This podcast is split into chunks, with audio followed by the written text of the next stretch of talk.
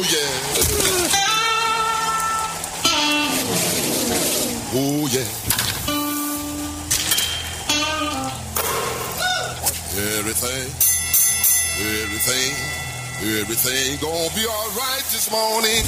Live from the Delta Media Studios in Upper Lafayette, here is producer Dawson Iserlo and your big, bald, beautiful host, Raymond Parts III, better known as RP3.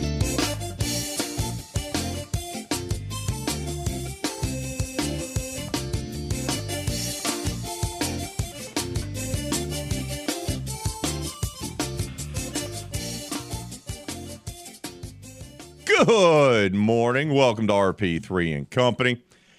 I'm the big, bald, and beautiful one, Raymond Parts III, better known as RP3. I'm joined inside the Evco Development Studios here in Upper Lafayette by the producer extraordinaire, Mr. Dawson Iserlo. LSU. LSU getting the job done by getting another stellar performance from their bullpen. Things looked shaky early on. You could tell that Javen Coleman had not pitched in a very long time. He was rusty. Wake Forest took advantage. Jay Johnson said, okay, throws Blake Money out there. That was a brief appearance as well. But when he made his third decision on the bump, things got stabilized. Went to Griffin Herring, who pitched extremely well. And then when Griffin got in a bit of a trouble after pitching a long time out on the bump for him, they went to Mr. Guidry, who, if you'll remember, his first pitch, his only pitch of the College World Series, was a two run home run way back on Saturday. Well, what does he do? Strikeout, strikeout. Boom. And then when he gets in a little trouble the very next inning, after getting the first two batters out quickly, he gets in a little trouble. What does Jay Johnson do? Bring in Cooper. And then Cooper closes the door. It wasn't perfect. But you know what? It got the job done.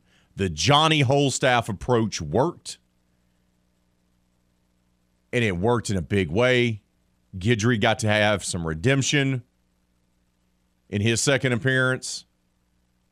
And who would have thought Cooper would be this guy that Jay would be like, hey, man, go handle this. And sure enough, that's how it's been. As LSU beats Wake Forest, now they got one game to win to get to the championship round. And what a story that would be.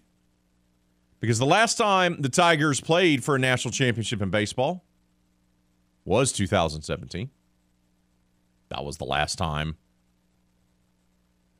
they played for a national title. And that year, they lost to Florida.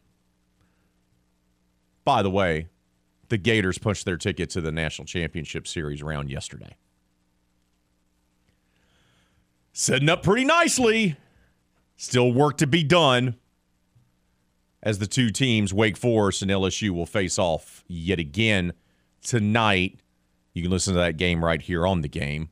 Pre-game 5.30, first pitch 6 o'clock. D to the low. We get more College World Series baseball action to discuss on the air. We get to see if LSU can find a way to take down the top seed in the bracket for a second straight day. I'm here for all of it. I'm here for all of it.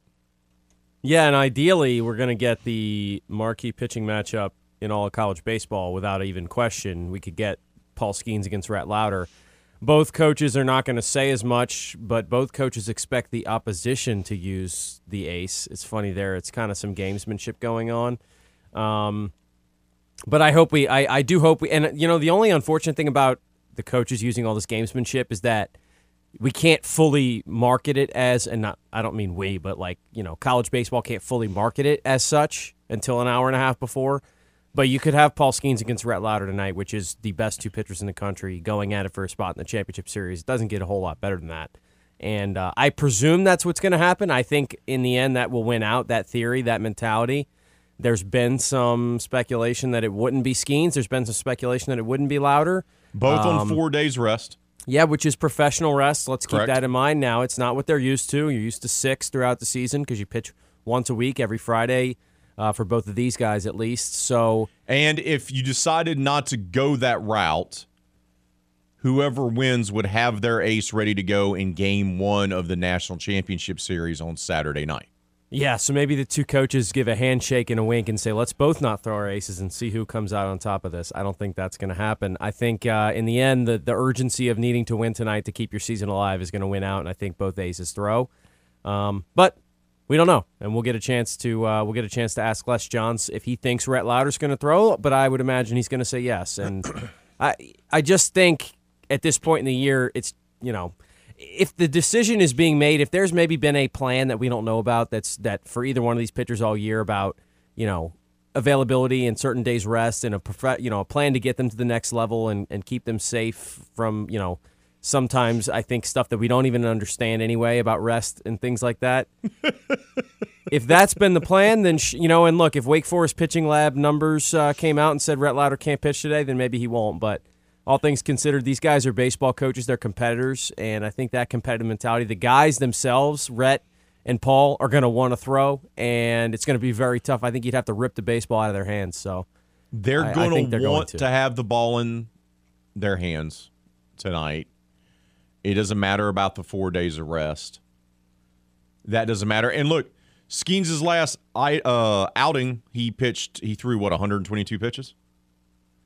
So I don't think that's going to matter to the players. To the skippers, I don't know.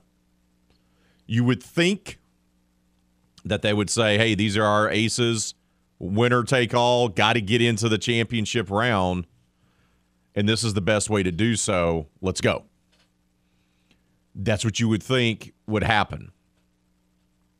But they got here because of what LSU's bullpen was able to do. Now, Jay Johnson goes with Coleman. We've been waiting to see him for a month. Didn't see him in the SEC tournament. Didn't see him in the regionals. Didn't see him in the super regionals. Jay mentioned, hey, if the regional and the super regional goes an extra game, we'll use Coleman, who started to come on late in the season after missing time. But he got in trouble right off the bat. And you could tell that he was rusty. You could you could just tell. He got in trouble early, gave up the back-to-back walks in the first inning, but managed to get Justin Johnson to fly out to end the threat. And that's one of Wake's better hitters. So you're like, okay, he's settled down, inning one in the books, he'll find a way. But that didn't happen. Second inning comes, gives off a leadoff single to left field by Pierce Bennett. And then he and he was able to get Danny Corona to strike out, which you're like, okay, mistake, bounce back. But then he walked the next two batters. Boom. And that ended Coleman's night. And LSU fan was a little worried about that because Coleman doesn't even go the two innings. And then they bring in Blake Money, and he gives up a single up the middle to Tommy Hawke. And that brought home two runs. And just like that, LSU was on its second pitcher for this Johnny Holstaff game in the second inning and was already down 2 nothing. It did not look great at that moment. But they battled back in the bottom of the frame, which was key. Beloso draws that one out walk, advanced the second on a wild pitch. Wake Forest is pitching, by the way. I don't know what was going on with the wild pitches yesterday. And then Beloso scores on a double down the right field line by Brayden Jobert. Then the Tigers took the lead in the bottom of the third. Crews once again draws a leadoff walk. Wake Forest's pitchers had trouble finding the zone. They just did. And LSU's a far is a far more disciplined team when it comes to that. They will sit there and battle and draw walks all day long. Crews draws the walk, advances the second, two batters later on a single by Morgan, and then Dugas is walked on four pitches to load the bases. And Seth Keener, who's a good pitcher, another wild pitch by him. That allowed Crews to score. Morgan and Dugas advance to third and second, and then Beloso steps to the plate. And what a great story for him this year. A guy who wasn't even guaranteed playing time to come back for that extra year of eligibility, and he's been huge for them, just like Hayden Travinski has been. Beloso stepped to the plate, took the third pitch he saw, lifted it over the right field wall for a three run jack.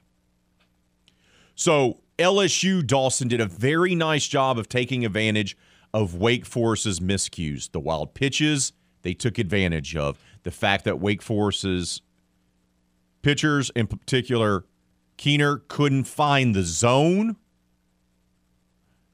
They took advantage of that. A great lineup like LSU. They took advantage of the miscues that Wake Forest gave them, seized control of this game, and never looked back. Yeah, Seth Keener is uh, one of Wake's best pitchers. A guy who walked 16 guys the entire season, walked Yeah. four last night.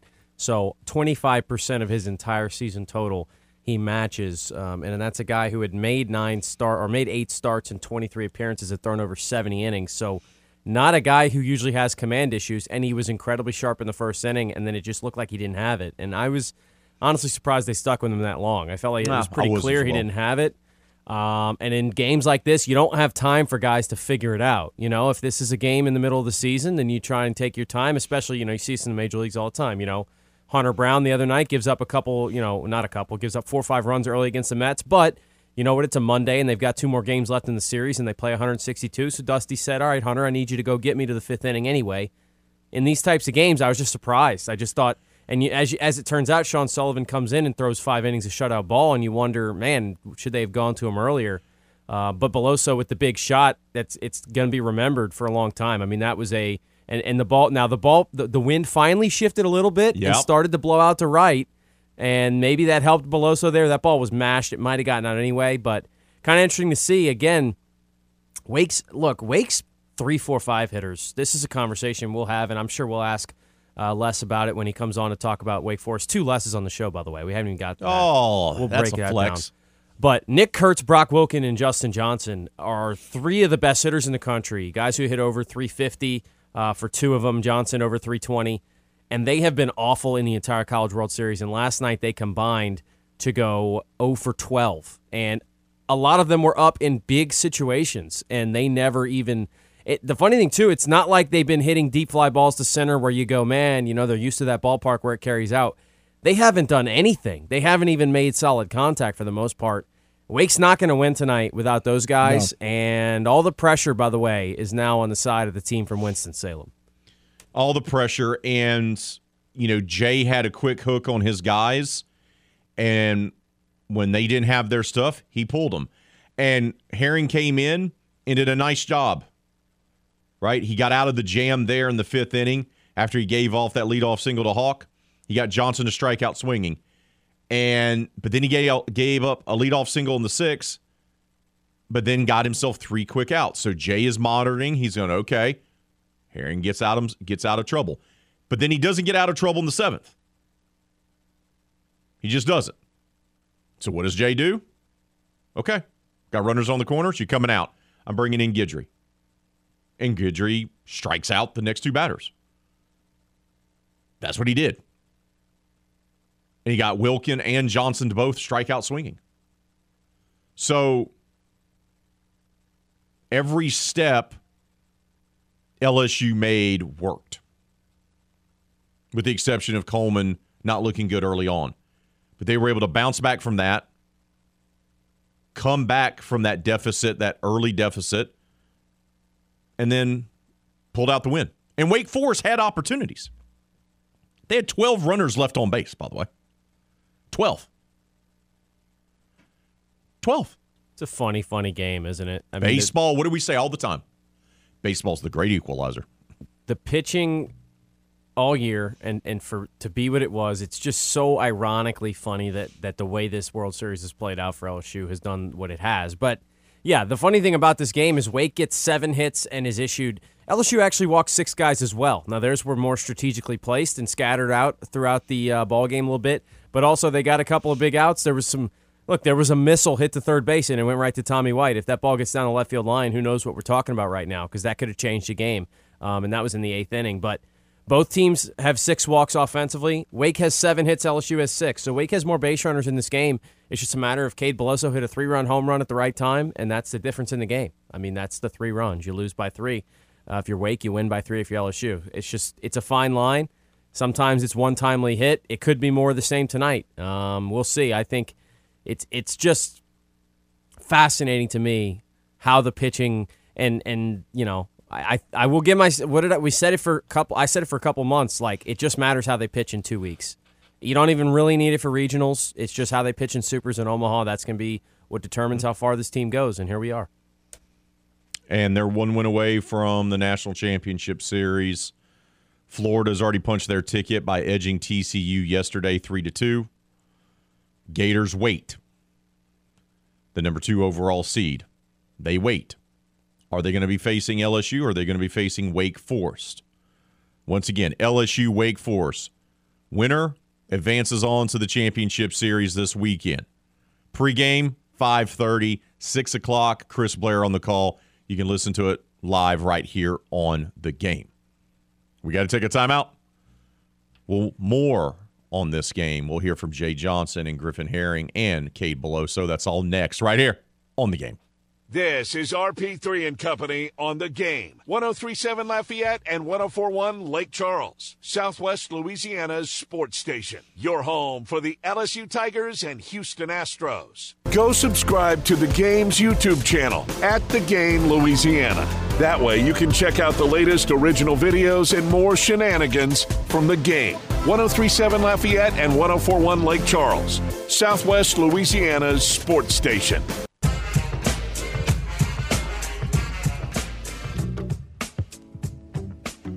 Trying to you know hit a fly ball to center field, uh, stay out of the double play. Uh, once that pass ball you know happened, kind of changed my mindset a little bit. But uh, when you have a good as good as a coach as Coach Jay, you know, especially with hitting, uh, he's telling you to get the ball your thigh. You better listen. Uh, so got to change up at my thigh and you know put a good swing on it and uh, just know, went over the fence. It's Cade Beloso talking about his key home run blast in this ball game, and what a story for him this year once again, we, we touched on, we've talked about it some throughout the season. He wasn't guaranteed a uh, playing time. I mean, it appeared that Beloso's time at LSU had come to an end. Injuries had kind of derailed his promising start. Banged up, and all really not all that effective last year for Jay Johnson's team. But he found something, and he's taken advantage of the opportunities that they've given him particularly to play DH, comes up huge. Came up huge. And he's never going to forget that now, that he hit a home run in the College World Series. I mean, it's one of those great moments. And this team is now kind of on a roll, right? They open up the College World Series, beating Tennessee. On Monday night, they lose a game they probably should have won some Tiger fans believe. I just believed Wake Forest was the better team that night on Monday. They just made the better plays. But if you're LSU, you probably felt we let that one get away from us. And then it was elimination game against Tennessee on Tuesday. And they win that one and send the Vols home packing. And then it was an elimination game last night for LSU, not for Wake, but for LSU. And they beat Wake Forest. And now they have a chance in yet another elimination game to win and move on to the championship series. And Jay Johnson talked about how his team, how the guys that put on the purple and gold are just so loose, even when they're facing elimination. Yeah, I think. Um you know, in the first meeting of the year, every year, one thing I tell them is 365 days a year, we're going to work on mindset. We expect to be here. We expect to be playing uh, important baseball in June. And we play every game like we're playing important baseball in June. Like the, the Tuesday on March 22nd against McNeese is a playoff game to us. And the thought process behind that is if you do that all year long, then you can just stay in character when you get to the postseason. And that's something that I adopted early on in my career, and I think it's really benefited us in tournament play. So they have a tournament mindset, Dawson, way before they even get to a tournament tournament format. And if you can get the guys to buy into that, then here you are, right? Because – it's one thing to have the skipper say it. Well, we got to determine, you know, we're going to have that mindset against McNeese in a midweek game. It's another thing to have the guys buy into it. But that's exactly what's happened here. Yeah, and I think another thing to to keep in mind is that facing elimination changes some teams. I really think it does and you saw them get a chance to do it against Tennessee in the first place and – you know, pressure's funny too in baseball, and, and specifically in baseball because it's a sport that the moment's going to find you. Mm-hmm. Um, and you know, I, I didn't think Wake played particularly tight offensively. You know, they are really struggling right now. Now, the funny thing is, at the top and the bottom, their their tone setters, their guys who get on base for them, have done that. Tommy Hawke's been great at the top of the order. Pierce Bennett's been solid. Bennett Lee's had a good series.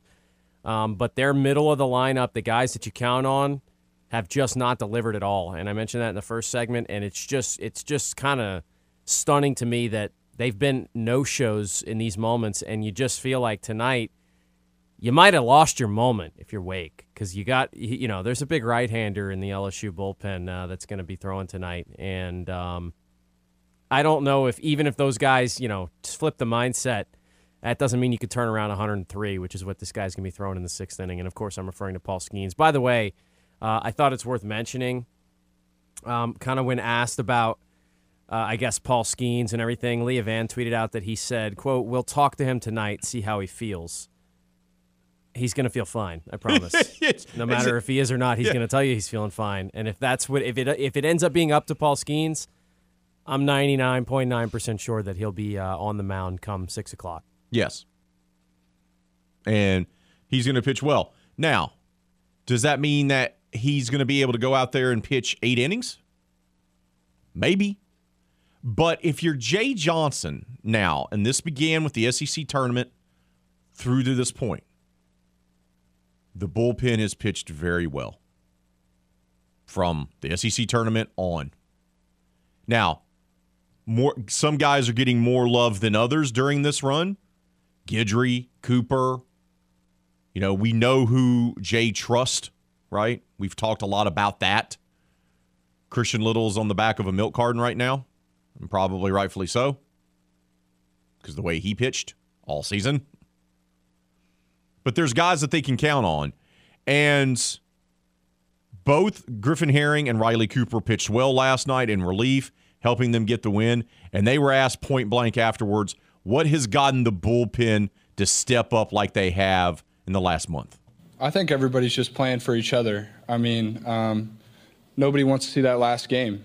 I, I, know for a fact nobody on this staff, nobody uh, in the dugout, and we're all just playing for each other, doing everything we can. And um, you know, the bullpen was always talented, so I, none of us were ever worried about it. Riley. Oh, yeah, we really we just want to win, and so we're just doing our part, and because uh, we always know the hitters got our back, so we just thought we should you know get even with them and win some games. They have, and they found their kind of niche, right? Each guy, Cooper and Guidry, have figured out what their role is here. Uh, obviously, they used Ackenhausen as a starter the other day, and he was magnificent. Had never pitched that many innings all season, and hadn't even made a start. He was the first LSU pitcher ever, by the way, to make his first start at the College World Series. That's a pretty good distinction to have. And they figured out a way. Jay figured out who he could trust and who was the, the best guys out of the pen. And that's who he's utilized. Boom. And now that here they are, one win away from making it to the championship round. Poll question of the day.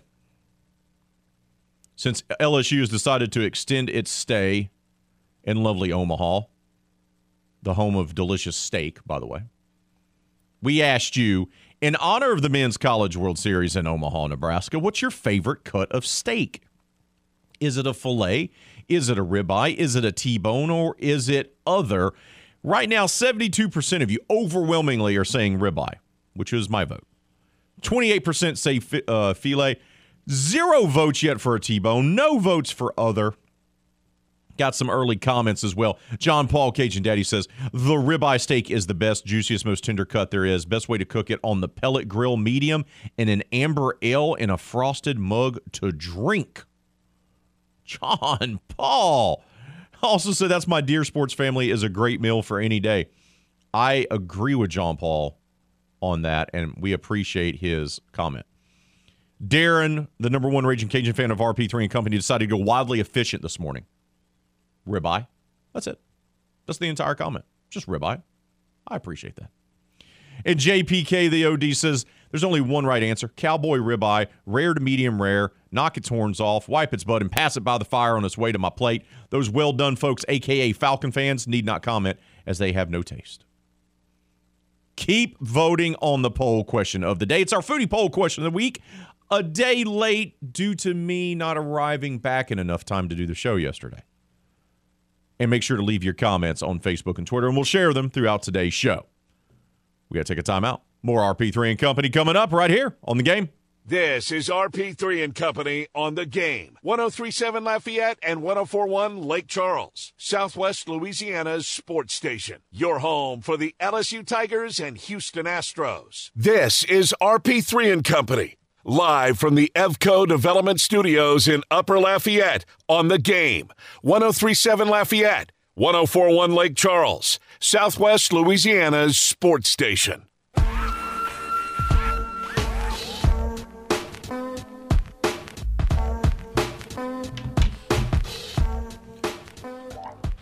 Lots and lots of chatter in the last, what, two weeks about what the Pels are going to do. NBA draft is tonight. We know the big fellow who can make a baseball disappear in his hand from France will be the number one overall pick by the San Antonio Spurs. But lots of chatter, and when I say chatter, I mean lots of misinformation, right? Lots of rumor, lots of agents and teams leaking out information that is completely false to create narratives, to force teams to make trades and do ridiculous things. There's a lot of gamesmanship going on leading up to the draft, just like it is in the NFL. But the Pels were rumored, right? Shams reported that, you know, they were looking to move up to possibly in the top three. What would it take to get into the top three? Because they sit at number 14 tonight. Would they trade one, uh, trade one of their all star players, whether that was BI or Zion? And then since then, Zion's had what I would call some unfortunate exchanges and information leaked on social media. I don't believe the Pels are going to make a move. I don't believe that David Griffin is going to trade the face of the franchise, even with the nonsense that's going on off the court in his personal life that's caused a big distraction.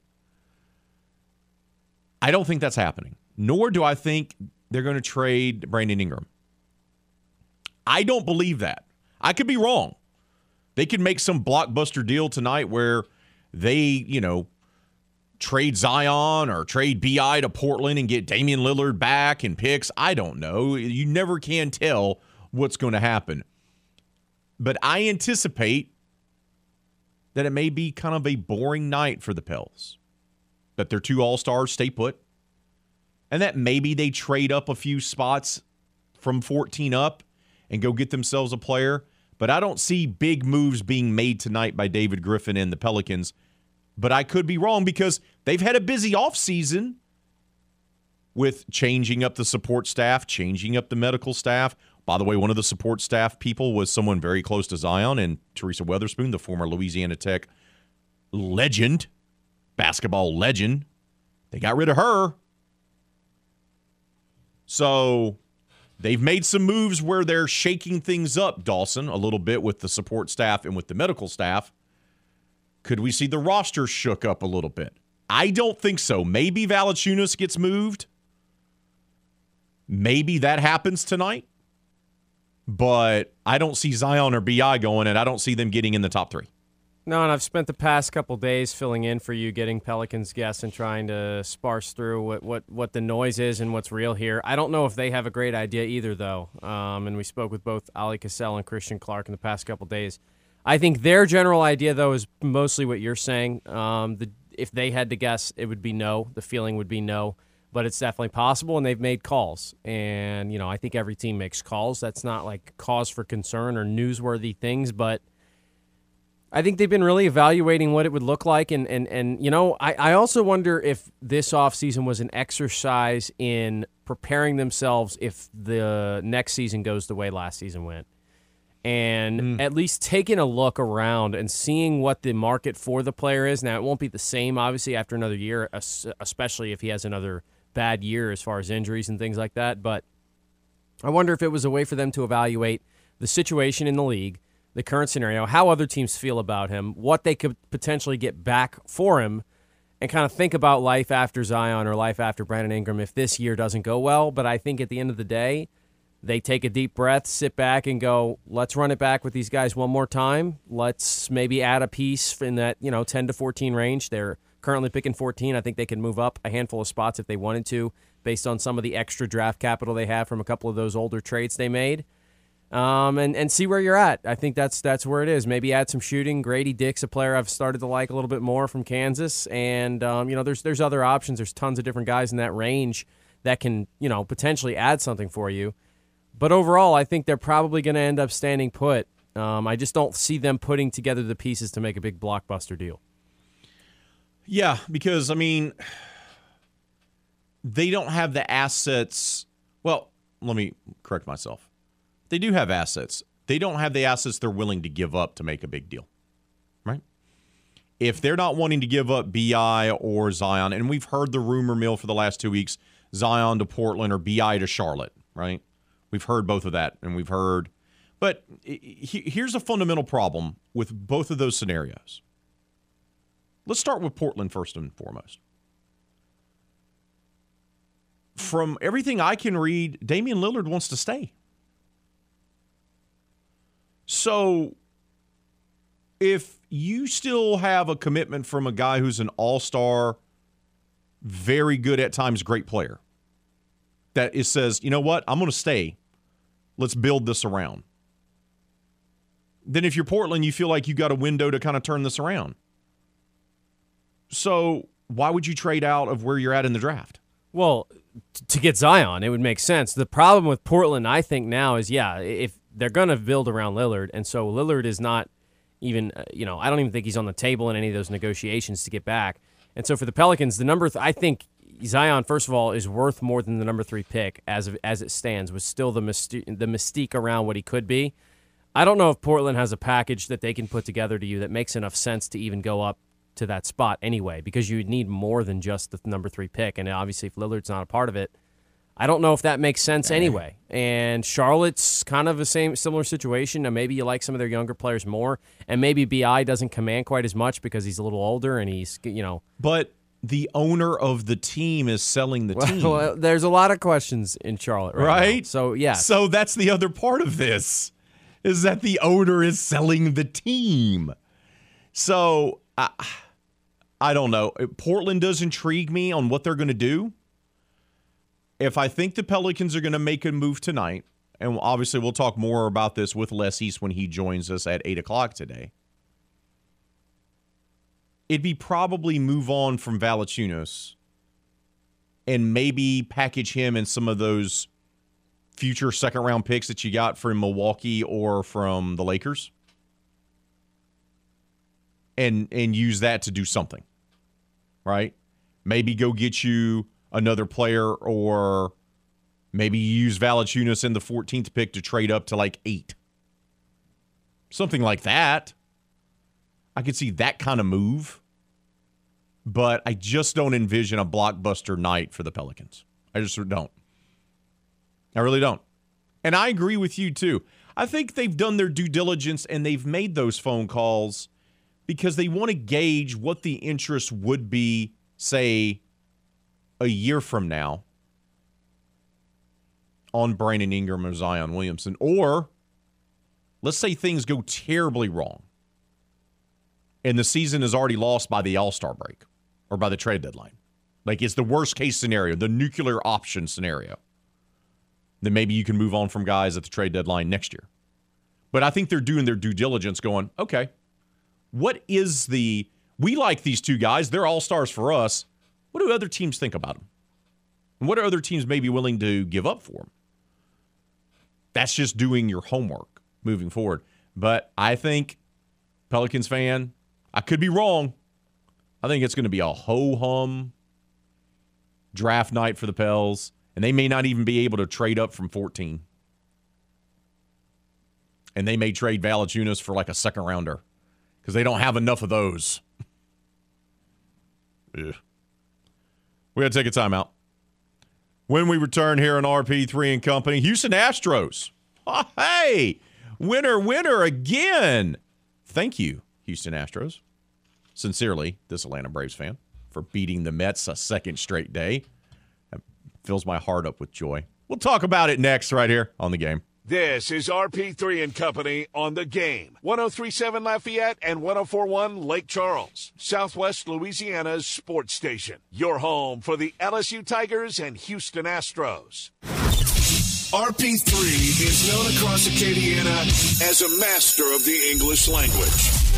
You look at all the guys that they got. Clinton Anukoraru, oof, and I don't know how to pronounce this young man's name. TJ Falola. More like a master of broken English, that is. They also added an inside linebacker, Casey Wasawi. These names are killing me, man. I even practiced last night. Me fail English? That's impossible. Now back to that silky smooth delivery of RP3 and Company on the game. 1037 Lafayette and 1041 Lake Charles, Southwest Louisiana's sports station.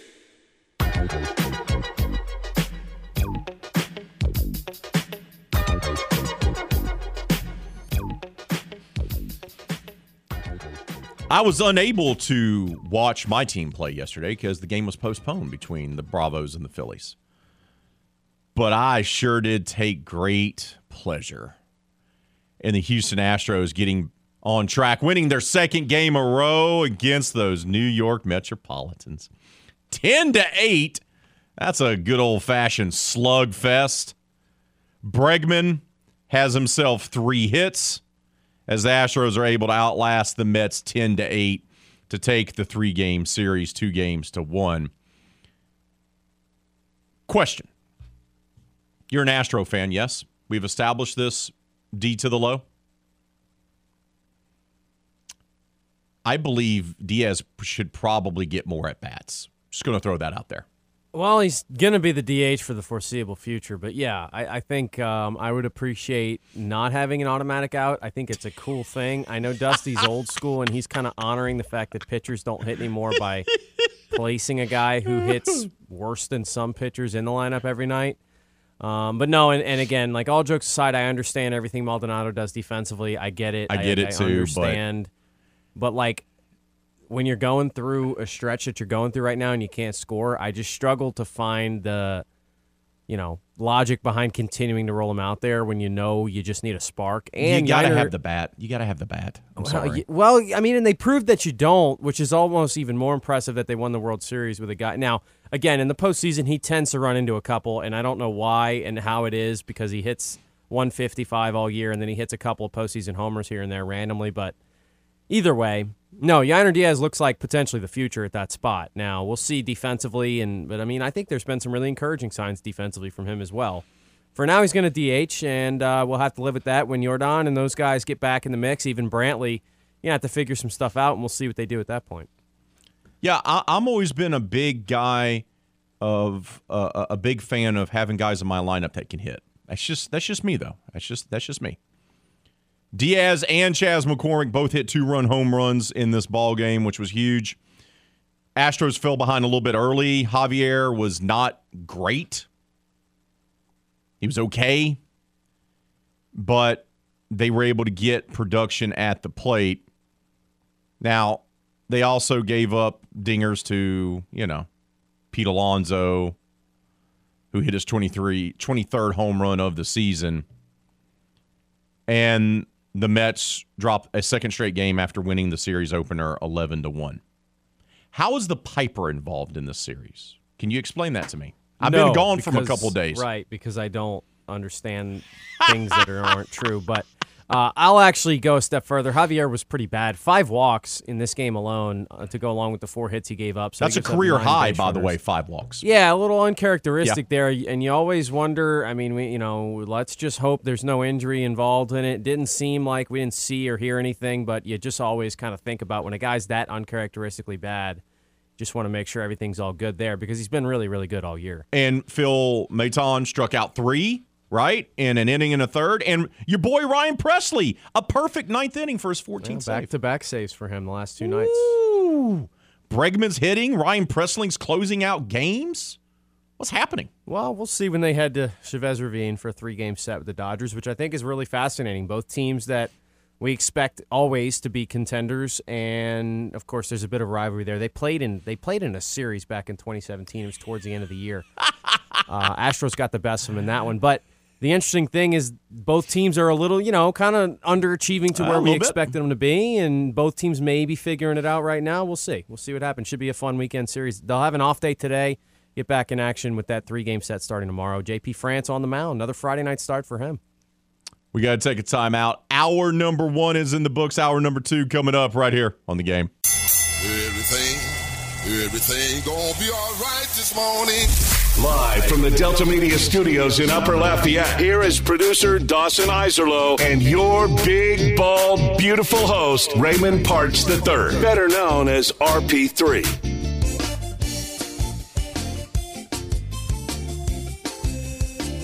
Oh, welcome back to RP3 and Company on this tremendous Thursday morning.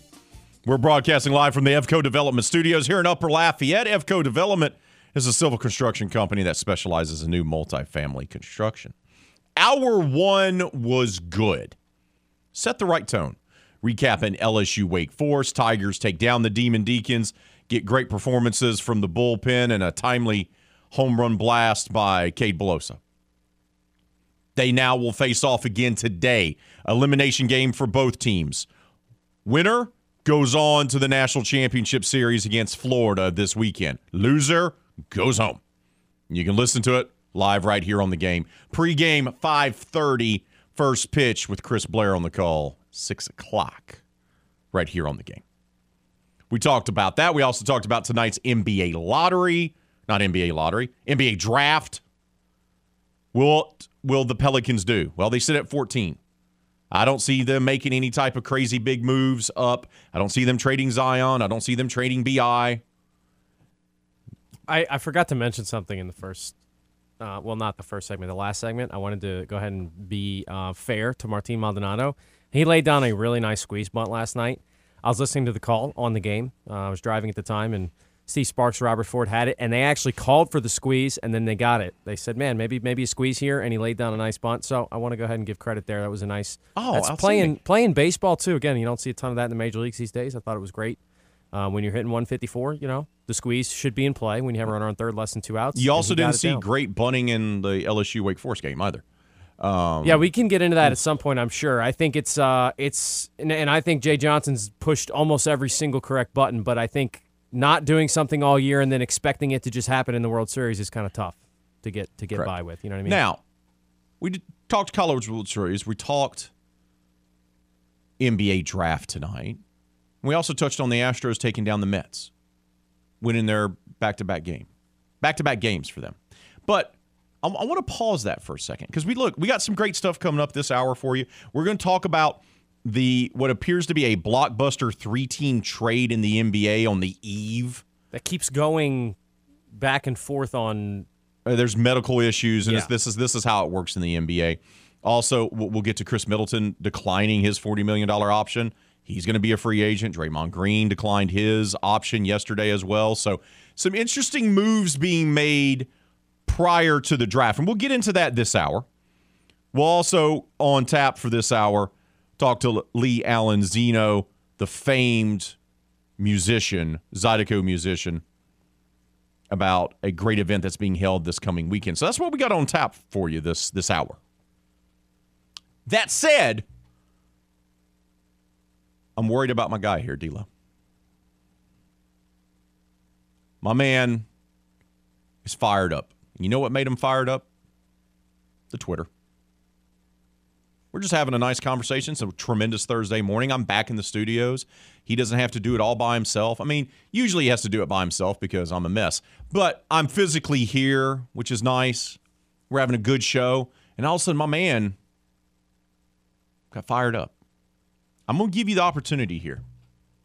Premium real estate and radio, D to the low, my friend, to go ahead and grab that microphone and tell all the people out there on Twitter that are making you angry about what they're saying in regards to Omaha, Nebraska, and go tell them to kick rocks.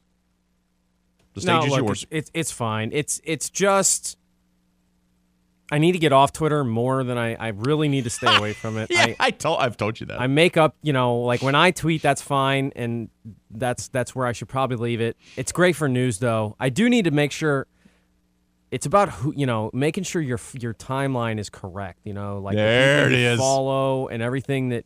Now the thing now though is that with the suggestions and stuff like that, you know, you're getting stuff that's not that you follow. It's just getting put into your feed because it's you know stuff that's similar to stuff you're interested in. So. I just saw a lot of comments yesterday and in the past couple days about Omaha and it being too pitcher friendly and it not being a you know good place for the College World Series. And I just have a real problem with it because I think baseball is a game we've gotten so far away from true baseball where again and, and foot correctly talks about you know playing baseball, moving runners. Uh, when a runner's on third and less than two outs, finding a way to get that runner home. Um, not worrying every single at bat about launch angle and giving your best possible swing on trying to hit a two run homer. And I think Omaha's a great place. It it's it changes the way teams have to play because and you know look Wake Forest is guilty of this. Their park now it's not their fault that their park is how it is, but they use it to their advantage and they hit a ton of home runs all year and that's fine. But now we're seeing and I did mention I don't know if it matters because the three four hitters for them, the guys who have hit thirty plus homers this year, aren't doing anything. It's not like they're making solid contact and flying out. Correct.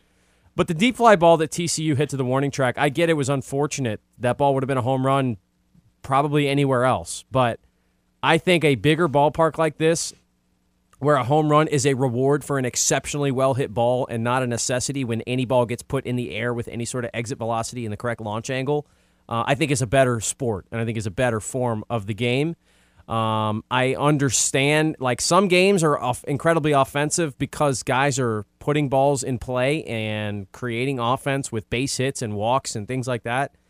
I don't think it has to be a home run derby. And so I think the way that the game plays in Omaha is actually refreshing.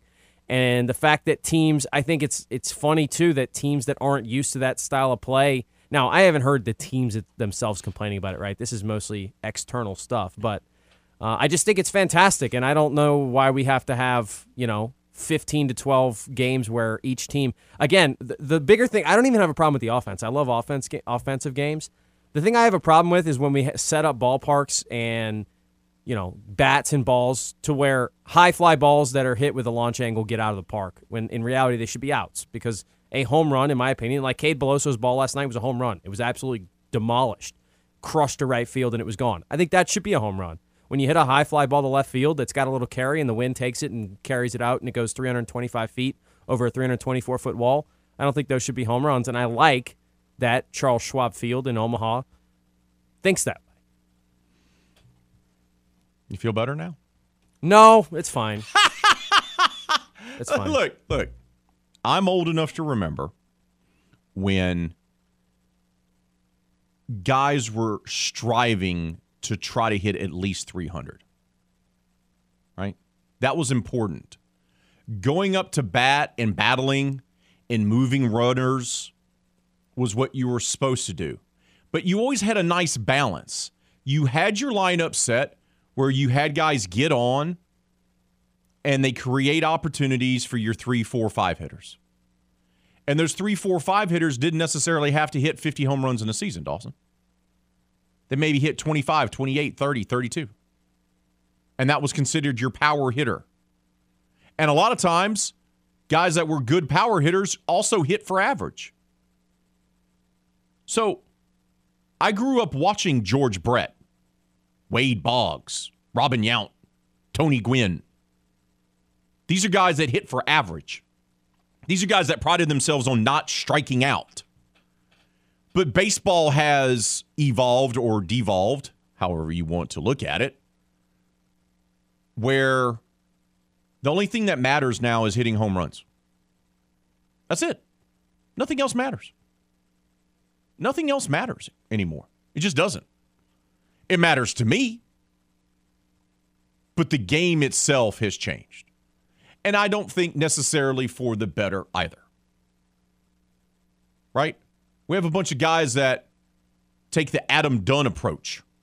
I'm going to strike out 100 plus times a year, but I'm going to hit 35 home runs, so it's okay. Well, and I mean, I'm okay because I think in the end of the day, these team, the, the, major league teams and the major league game kind of figures itself out because of the amount of money that's involved in it, and the guys they're still going to try and win games. But I also seen a lot of people discounting what Luis Arraez is doing right now uh, because he's just hitting singles, and I just don't know if people understand that it's that much more difficult to do what he's doing in today's Correct. day and age, and it's impressive. And when guys are throwing hundred and he's turning around the other way for base hits, like also I think I think we've devalued the single a little bit too much, and I would agree to that. I as well. understand, and there was this time frame where people thought of a walk as as good of a single, and I do. I get that in the general scheme of things, over a long course of a season, walks balance out and are very valuable to you.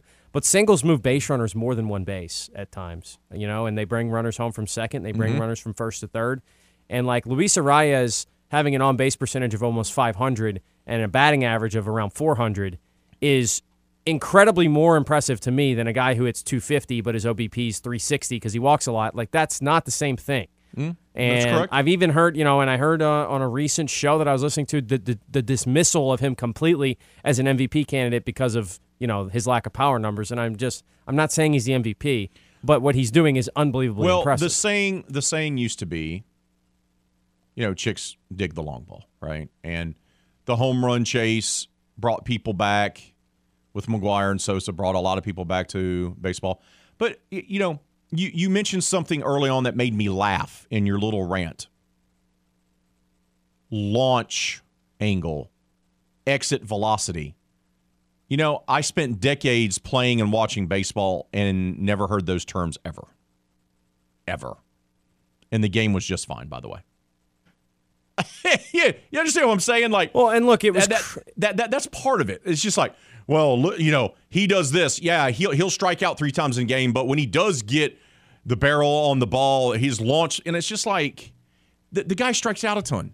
He doesn't create anything. Yeah, he's he's batting 235 and he's got 28 home runs. Ooh, like I have a different standard because I'm older and I remember when you know it was encouraged for you not to. You wanted to be more like Tony Gwynn. Well, and you know, I didn't mean to get this deep and philosophical about the game of baseball. We'll have plenty of time in July, I'm sure, to talk about things like this. But I think the fact that what happened there is you create you had a game, and I think for a long time it was pretty well balanced about the number of home runs that were able to be hit. Again, it was a reward. You had to hit a ball really well. And then what happened is bat technology got a lot better, even with the wooden bats. The ball changed. The players got way bigger, faster, and stronger, and the ballpark stayed the same size. And I think all those things That's part combined. Now, again, uh, even in the major league game, a lot of times in the major league game, guys hit balls decently well, not great, not well hit balls, and they get out the park, and we reward that, and then that trickles down as it always does to the college level, to the high school level, and to little league, and that's how it's now played. Is you need to try and you know, I and I understand why it was happening in the majors because runs, home runs are certainties. You know, singles require more singles. But I'm also old school enough, like for me, I appreciate, you know, because I, I spent some time walking around the park and everything like that, because I always do that. right? Anytime I go to a park, I do that. And Charles Schwab Field is big, right? It is a pitcher's park. But I like that. I like the fact that it's not easy for teams to go out there and score runs. Like I have no problem the fact that no team has scored more than 6 runs in this College World Series. I have no problem with that. First of all, to me 6 runs is a lot. First of all, 6 runs seems like a lot of runs to me. But I'm okay with that. I'm okay with it coming down to who's smarter on the base paths. Who can lay down a bunt? Who can have the the the guys that can come out and pitch themselves out of jams?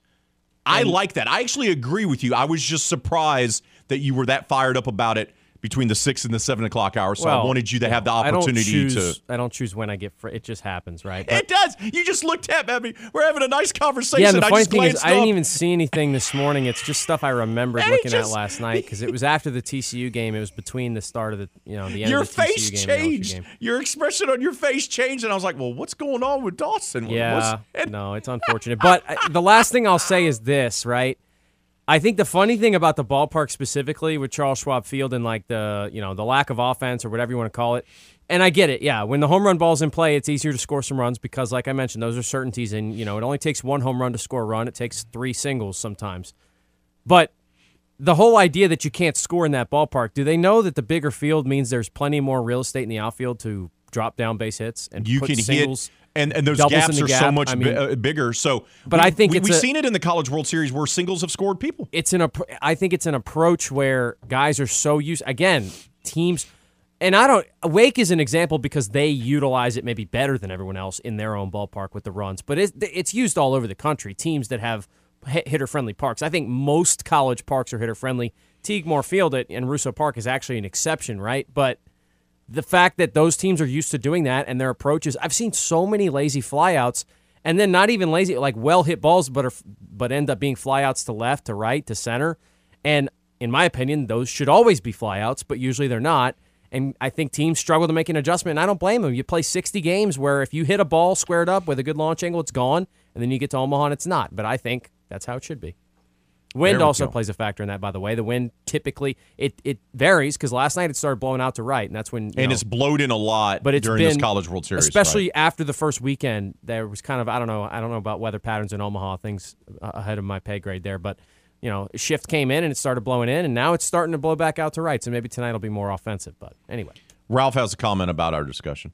He says baseball's become a lot like golf. The home run is the equivalent of bombing it off the tee with little regard for hitting fairways. And that would be your comparison to hitting singles. And I would be perfectly okay with the ball rollback thing they've talked about in the PGA Tour because again, these courses weren't designed with the idea of guys driving the ball 340 yards. The tech and the other thing about golf that bothers me is certainly swing speeds have been improved, but also it's so much about the drivers, and I just don't think the improved technology of the golf clubs and the golf ball should fundamentally change the game that much. But anyway, we've gone on too long. yes, we have. Don't forget to vote on our foodie poll question of the week, which is on Thursday this week. In honor of the Men's College World Series in Omaha, what's your favorite cut of steak? 68% of you say ribeye, 24% say filet, 8% say other.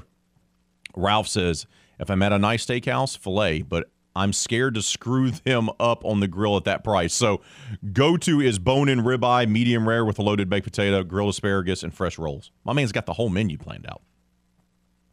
Hart says, I know the mantra is no free ads in radio, y'all live by. With that being said, there's a local restaurant that has a ribeye smothered in etouffee that is pretty hard competition. I, I do believe that establishment is located north along I 49. I do believe, if that's where Hart is talking about. It's a certain spot that is north of us, north of Opelousas if I believe that's where he's talking about.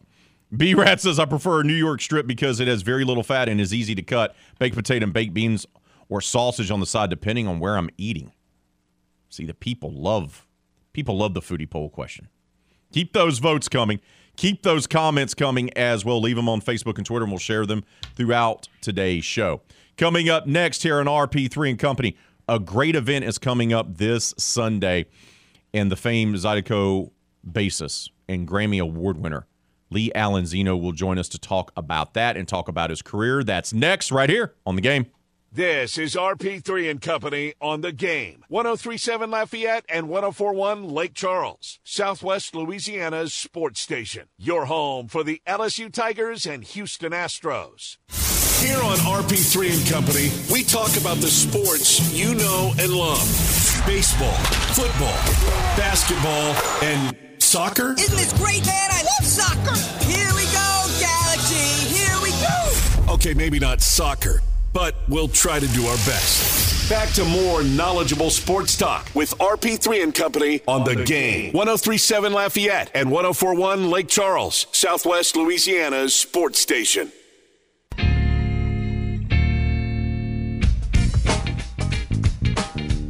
Welcome back to this Thursday edition of RP3 and Company right here on the game 1037 Lafayette, 1041 Lake Charles. D'Lo and I have spent the morning chopping it up about the LSU Tigers in the College World Series, the Houston Astros, and we even touched on the NBA draft, which of course will be tonight, and what will the New Orleans Pelicans do or not do. But right now, it's time for us to talk about a great event that's coming up this weekend. It's a charity event. It's going to be held this Sunday at the Showbox, located at 2431 West Congress Street in Lafayette. It's the Concert for Lee, a benefit performance for the Grammy Award winning Louisiana bass player Lee Allen Zeno. You know him for his work from Buckwheat Zydeco and others. It's a great charity event to help out a man who has mentored so many musicians and done so much for the local community.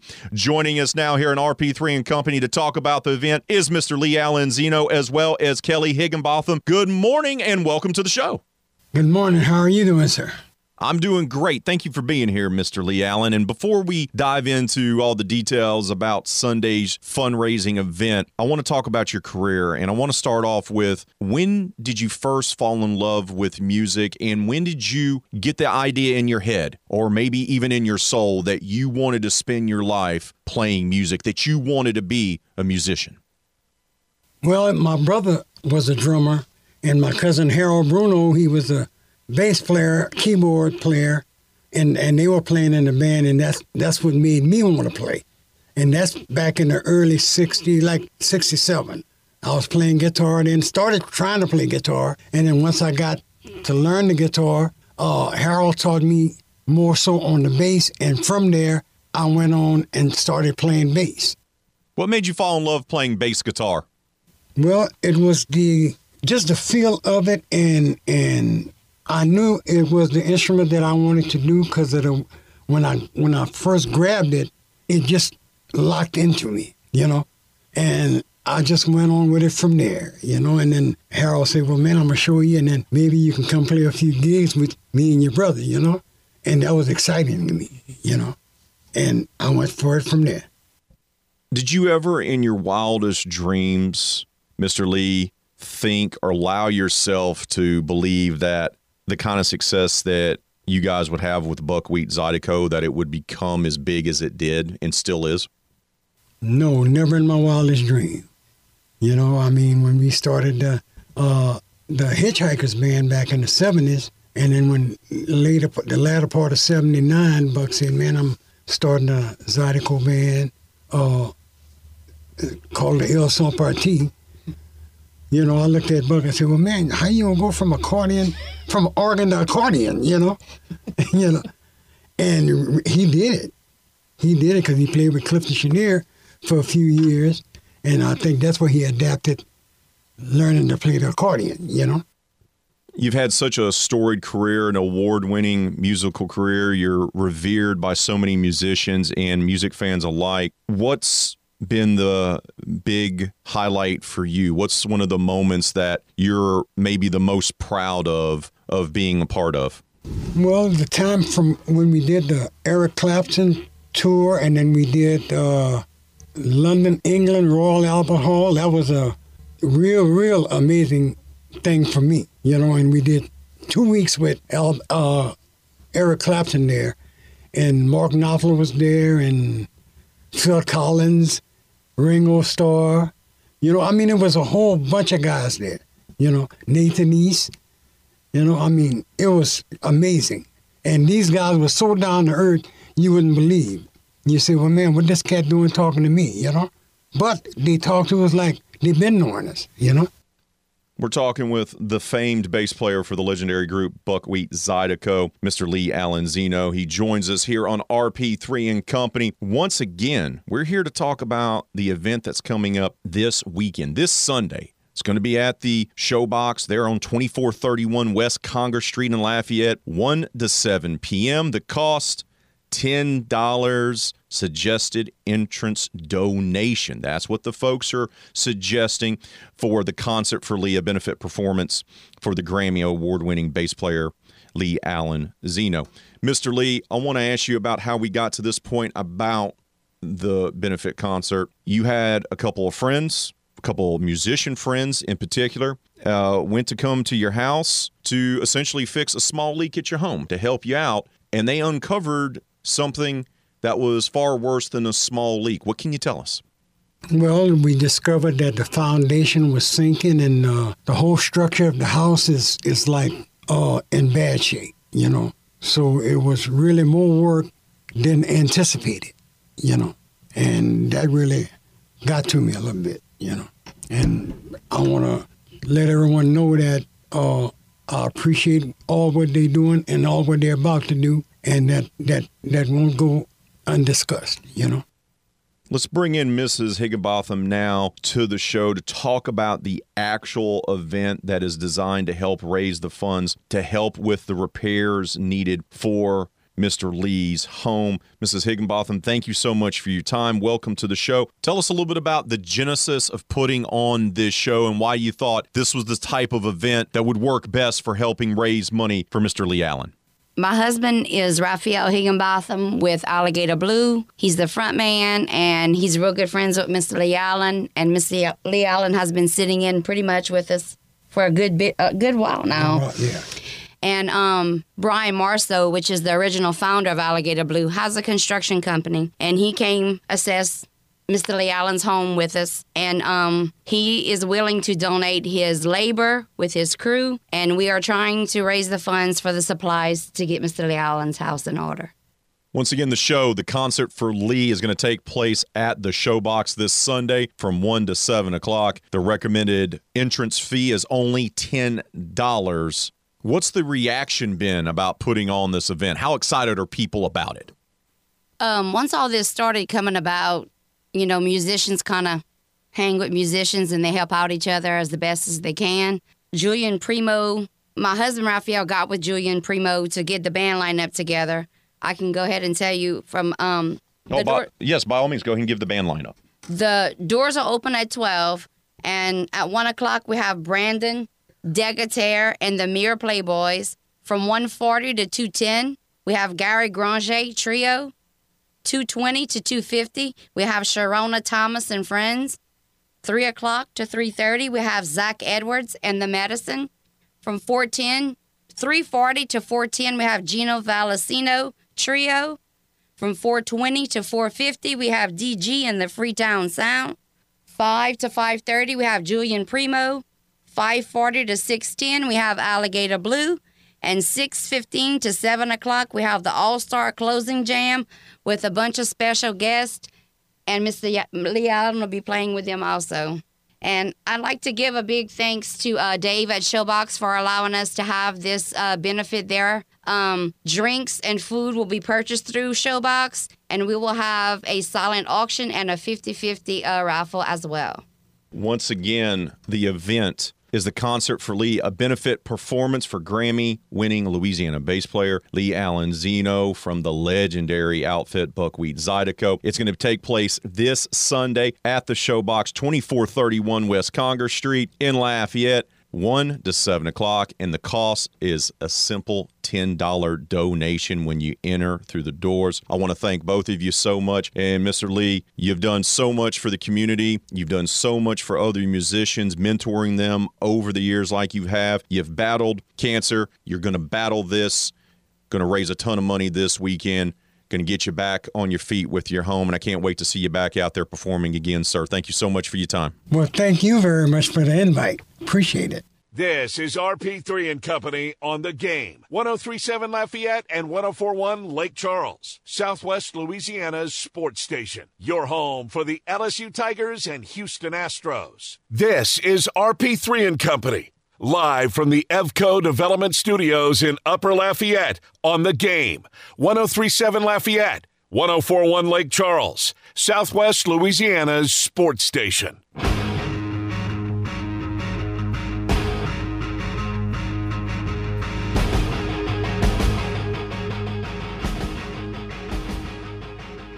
Bump, bump, bump, bump, bump.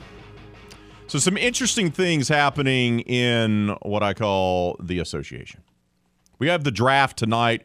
We've talked about this earlier. Do not expect the New Orleans Pelicans to make a huge splash, a huge move.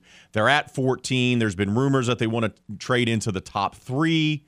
I don't see that happening because they would have to give up one of their guys, either Zion or BI, to do it. And I know some of you have been banging the table, wanting them to trade Zion for two years now. Darren, it's not going to happen. I don't see it happening. I really don't. They are linked to both of these guys to be the foundation for what they want to do. I don't see them blowing this up. Not yet. Not yet. I could see them making maybe a minor move like trading Valanciunas, getting rid of him, maybe taking the abundance of second round picks they have for Milwaukee and LA that well, they're they're second round picks for two teams that make deep playoff runs. I could see them maybe packaging something like that and moving on and getting a different player or maybe getting, you know, something from it. So I think it'll be a minor move. I don't think it'll be a major move. But we do have teams making major moves. After having a trade in place that didn't work, we get a blockbuster three team trade yesterday. So the Grizzlies are acquiring Marcus Smart from the Boston Celtics. Kristaps Porzingis is leaving Washington after what is arguably probably his best season as a pro. And he's going to Boston now. And then Tyus Jones also gets moved here. The Celtics, Wizards, and Grizzlies agreed to a three team trade late Wednesday night that sends Porzingis to the Celtics, Smart to the Grizzlies. That's a great move by the Grizzlies, by the way. I don't really know what Boston's doing. Maybe they're trying to change their offensive identity. We'll dive into this. Smart to the Grizzlies, and then guard Tyus Jones to the Wizards. As part of the deal, Memphis is also sending Boston its first round pick in Thursday's draft, which is the 25th overall selection.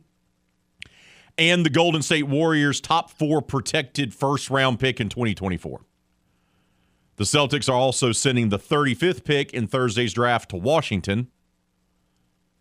And the Celtics are also sending Gallinari and Muscala to Washington as part of the deal.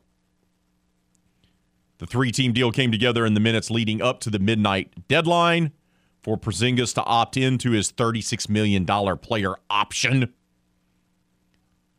With the deal completed, Porzingis did opt in, sources have said.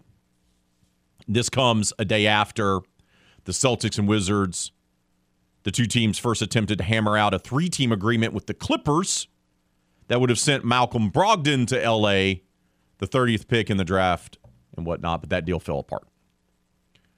So, what do we make of this deal? Not for Washington, because obviously Bradley Beal is gone. He's headed to Phoenix. They're doing a full rebuild, right? They tried to bring in Porzingis, D'Lo, to pair him up with Bradley Beal to think they were going to be competitive. It didn't happen. So Washington is in full on rebuild mode from the ground floor, done. I understand why they're doing what they're doing, and they're getting guys that are veterans that are cheaper veterans that aren't going to count as much, and they're going to do a free. Re- I get it. I get all that. What do we make of this deal for Boston and for Memphis? Um, for Memphis, I think it makes some sense. If the idea that Dillon Brooks is gone forever, um, well, it sure does feel that way. Yeah, then then Marcus Smart actually, you know, interestingly enough, kind of fits that mold of what Milwaukee's original kind of you know hard nosed bad boy style is. You mean Memphis? I- you mean Memphis? Memphis, yes. What did I say? You said Milwaukee. Wow, I don't even know how Milwaukee got into my mind, but anyway, You're thinking about Khris Middleton becoming a free agent. yeah, that's it. That's There it. Good. Good job. Um, no, I think it, it actually makes some sense and kind of fits that original mold of what they were trying to build there, right? That kind of hard nosed defensive with some with some swagger to it, with some you know kind of attitude, but also not going full blown Dillon Brooks mode because I think that obviously you know kind of spiraled into nonsense. So I think if they're going to try and kind of maybe rebrand themselves a little bit here, but not lose that kind of Memphis mentality, that tough mentality, then Marcus Smart can make some sense there. Porzingis to Boston. I mean, I get the the potential there. He had a great offensive season. Yeah, you mentioned it. His efficiency numbers. I mean, his field goal percentage was the best of his career. His three point percentage was right there, only trailing his All Star season back in his third year in the league. Uh, he averaged over 23 a game. I mean, now look, he played on a bad team. He got a lot of opportunities, so sometimes that stuff can be a little inflated.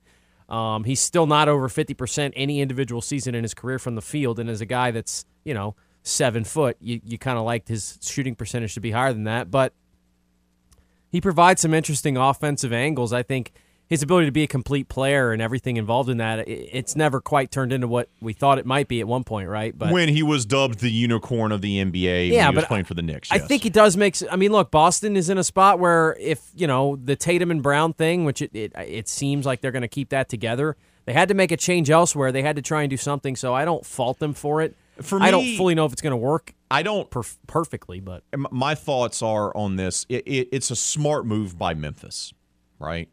Because you bring in a guy who's been in the league for now, he'll be entering his 10th season. 10th season.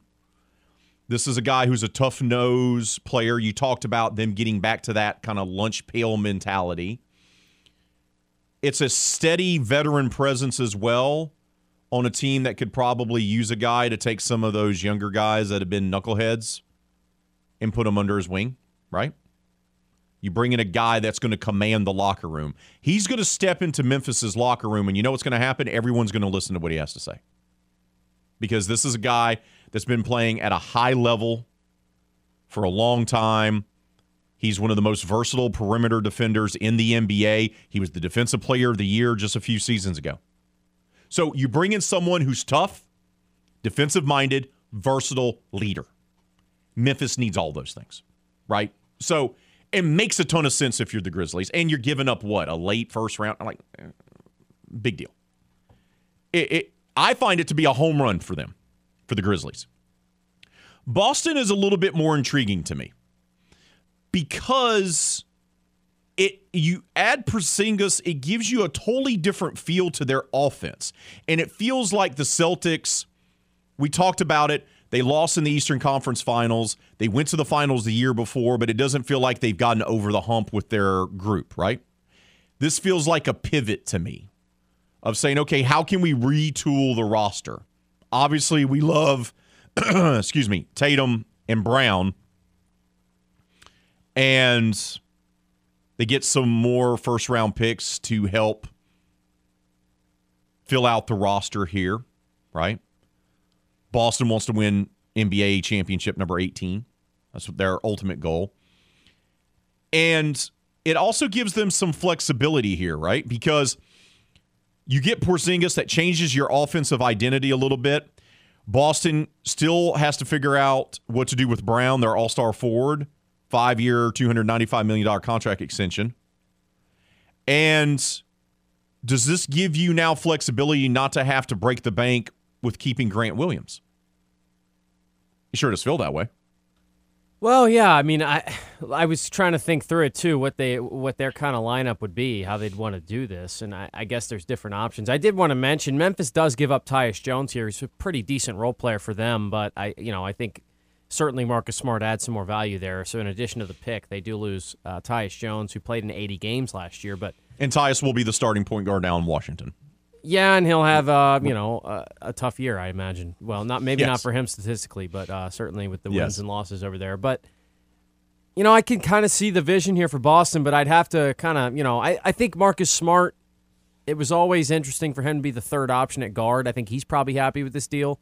Get a chance to kind of be you know more of the guy um, in Memphis. Now I don't know how big of a role he's going to have offensively, and we'll see what happens with Ja and everything like that. But I can see the vision here for Boston. I just need to know where the pieces, where the rest of the pieces are going to fit before I kind of make a decision about it. Correct. And are they going to use the, their assets that they have with draft picks? Are they going to use that to maybe get some other players? And are they done? You know, that's the other part. because not only you have interesting guys. Khris Middleton declined his $40 million option with the Bucks. He's a free agent. Draymond Green declined his player in option. He's a free agent for the Golden State Warriors. Kyle Kuzma, who played very well for Washington last year, he's going to be one of those intriguing free agents on the market as well. So, is Boston going to be aggressive and go get other guys? Yeah, I'm hoping I have a chance to turn down my $40 million option at some point. That'd be cool. it would be that would be very cool if you could figure out a way to turn down. Yeah, I'm you know, I'm not interested in this forty million dollars. Um, I'm good. I'm uh, thanks though. I'm gonna I'm gonna let you just keep that. Yeah, I'd love to be able to be in that position. Oh man, we got to take a timeout. When we return here in RP3 and Company, we'll update the poll question of the day, get to your latest comments, and close out hour number two. That's all coming up right here on the game. This is RP3 and Company on the game. 1037 Lafayette and 1041 Lake Charles, Southwest Louisiana's sports station. Your home for the LSU Tigers and Houston Astros. There are two types of sports reporters those who are respected for their ability at building relationships with coaches and players. And here's our game plan. Then there are those whose method of reporting is getting hammered with a college football team at Pat O's. We're good streaking! We'll let you guess which one RP3 is. Back to more RP3 and Company on the game. 1037 Lafayette and 1041 Lake Charles, Southwest Louisiana's sports station.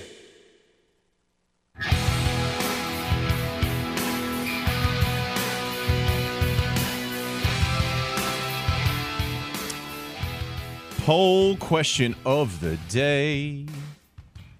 And I'm singing it to you on this Thursday morning. It's a foodie poll question of the week. We didn't do it yesterday out of respect. I know many of you were upset by it, that the fact that the, the, the D to the low opted not to go with the foodie poll question of the week yesterday. He did that out of respect because the big, bald, and beautiful one couldn't be here. And he knows how much I like talking about food. So that's just being respectful. That's being a good worker, good employee. Yep. No, I mean, rumor has it some people went back to bed over it. That was how upset they were. So it is what it is. we asked you in honor of the Men's College World Series in Omaha, what is your favorite cut of steak? I do love steak. Did I have a steak while in Omaha? Yes. At a local steakhouse? Yes. Did I get the ribeye? Yes. Yes, I did. Right now, 66% of you say ribeye, 25% say filet, 7% say other, 2% say a T-bone. I do like a good T-bone too. Salty Steve says, without a doubt, the tomahawk ribeye is king. If you ranked it among steaks, it is the SEC of steaks. Hashtag go Tigers. And then he shared a picture of it, and it looks like I may not be able to do anything else the rest of the day. I may be distracted by that picture of steak. I may obsess about it for the rest you know, of the day. I actually had steak last night, kind of, but tried to mix steak with health. I had a tri tip iceberg salad. How about that? No. No? I I mean, as someone who is on the weight loss plan and trying to eat healthier, yes, I would take it, but it wouldn't replace sitting down and just eating the delicious steak by itself. Yeah, I mean maybe Yes. fair, but it was a good it was a good salad. There we go. Todd says, got to go with a filet, but I do enjoy a good tomahawk on special occasions. Oh, man.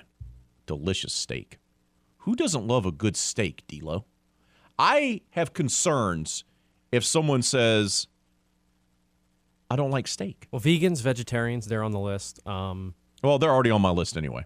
well, whoa, whoa, whoa, that's not okay. No, I'm Um, just joking. I'm just joking. But now there's a lot of there's a lot of non meat. Now I still I still haven't found a non you know which I mean I'm I'm not a vegan, but you know um, ones that have the texture of steak. You just can't really replicate that. But flavor, yeah, a lot of things can replicate the flavor that are even vegan or vegetarian. There we go. There we go. Keep those votes coming on our foodie poll question of the week. Leave your comments on Facebook and Twitter, and just make sure you keep it clean for the kids. Two hours down, and a jam packed third hour is coming up, and we'll kick off that third hour that features not one, not two, but three guests with Les East of CrescentCitySports.com. That's coming up next, right here on the game. Oh,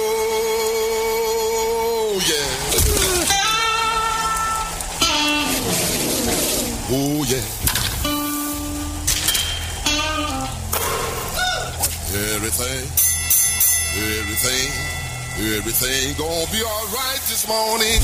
Live from the Delta Media Studios in Upper Lafayette, here is producer Dawson Iserlo and your big, bald, beautiful host, Raymond Partsch III, better known as RP3.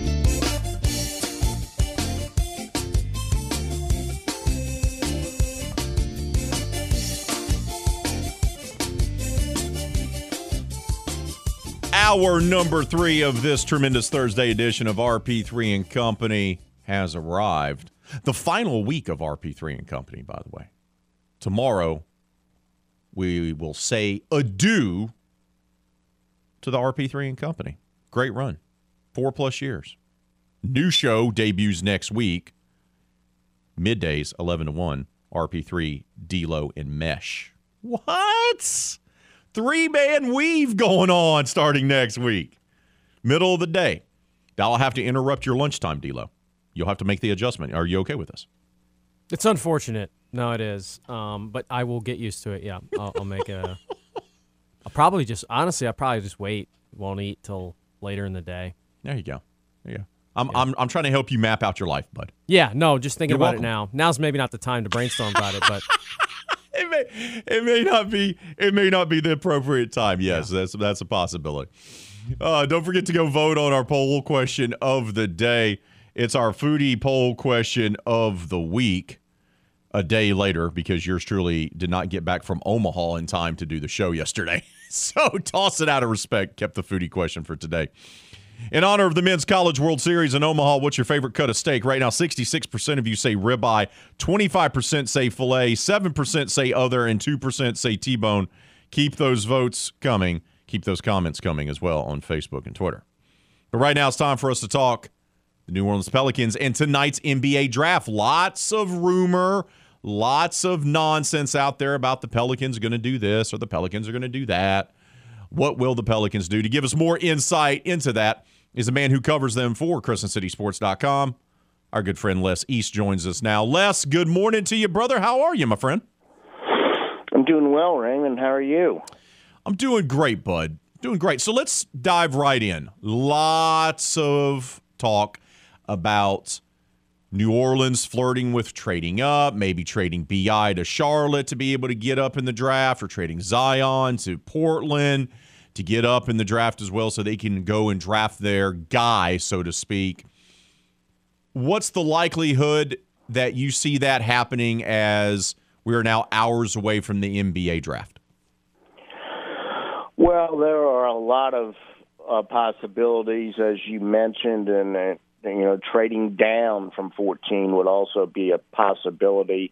I think they, uh, they they've had some discussions. They're probably going to have more discussions. The draft doesn't start till seven o'clock our time, and they're at the 14th pick right now.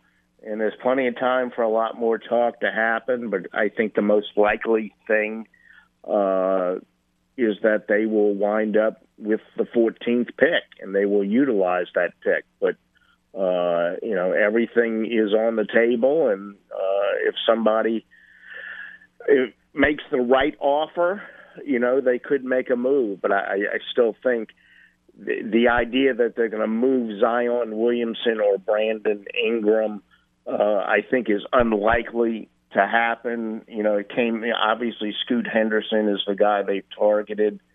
Uh, you know, it came out yesterday. There was a report that Charlotte had settled on Brandon Miller, which would mean that um, Henderson would slip to number three, which is Portland.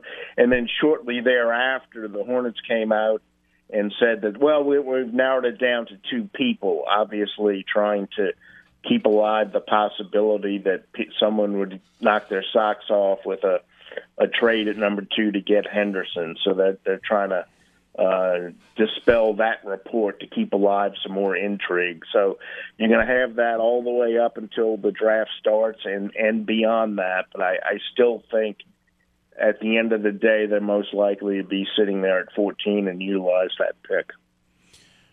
So if they don't move Bi or Zion to trade up in the draft to get one of those guys in the top three, could we see them trade Valanciunas and maybe their 14th pick to move up a little bit to get another player, or do you think they could simply just trade Valanciunas for future picks just to to ship him away and go in a different direction? Yeah, I think both of those are possible. I think they could also uh, move Valanciunas and trade down if somebody had, if they have a partner that's identified a player that they can get at 14 that they couldn't get farther down in the draft. So I think all of that is in the mix. I think uh, that's probably more likely to occur uh, than either of the other trades, just because it's so hard to make a trade for a, a superstar like Zion Williamson or uh, a player nearly as good in Brandon Ingram and, and get good value. Those things don't happen easily. Doesn't mean it won't happen, but it's a lot easier to find a deal uh, that's not of that magnitude where both sides can feel satisfied with what they're giving up and what they're getting and, and be able to put together the pieces to make the trade happen. That's why I think uh, a, a smaller trade is more likely to happen. And you know the the Pelicans are looking at their roster and they have a lot of really good pieces, but they also uh, need to work on the puzzle and make sure all the pieces fit together better than they have. And uh, that's why I think moving Valanciunas uh, is more likely to happen. Uh, though again, that might not happen either. There, there might not be any trade at all. Well, Les, you know, overall with the outlook of this team, because we've done a lot of talking about where they were in December and where they ended up. Do you think some of the off the court and, and kind of maybe the lack of the concern with Zion's desire to be great. Do you think that's playing into these rumors at all? Because you have to imagine if he'd had played the rest of the year, then you wouldn't even be talking about trading a guy like that or Brandon Ingram.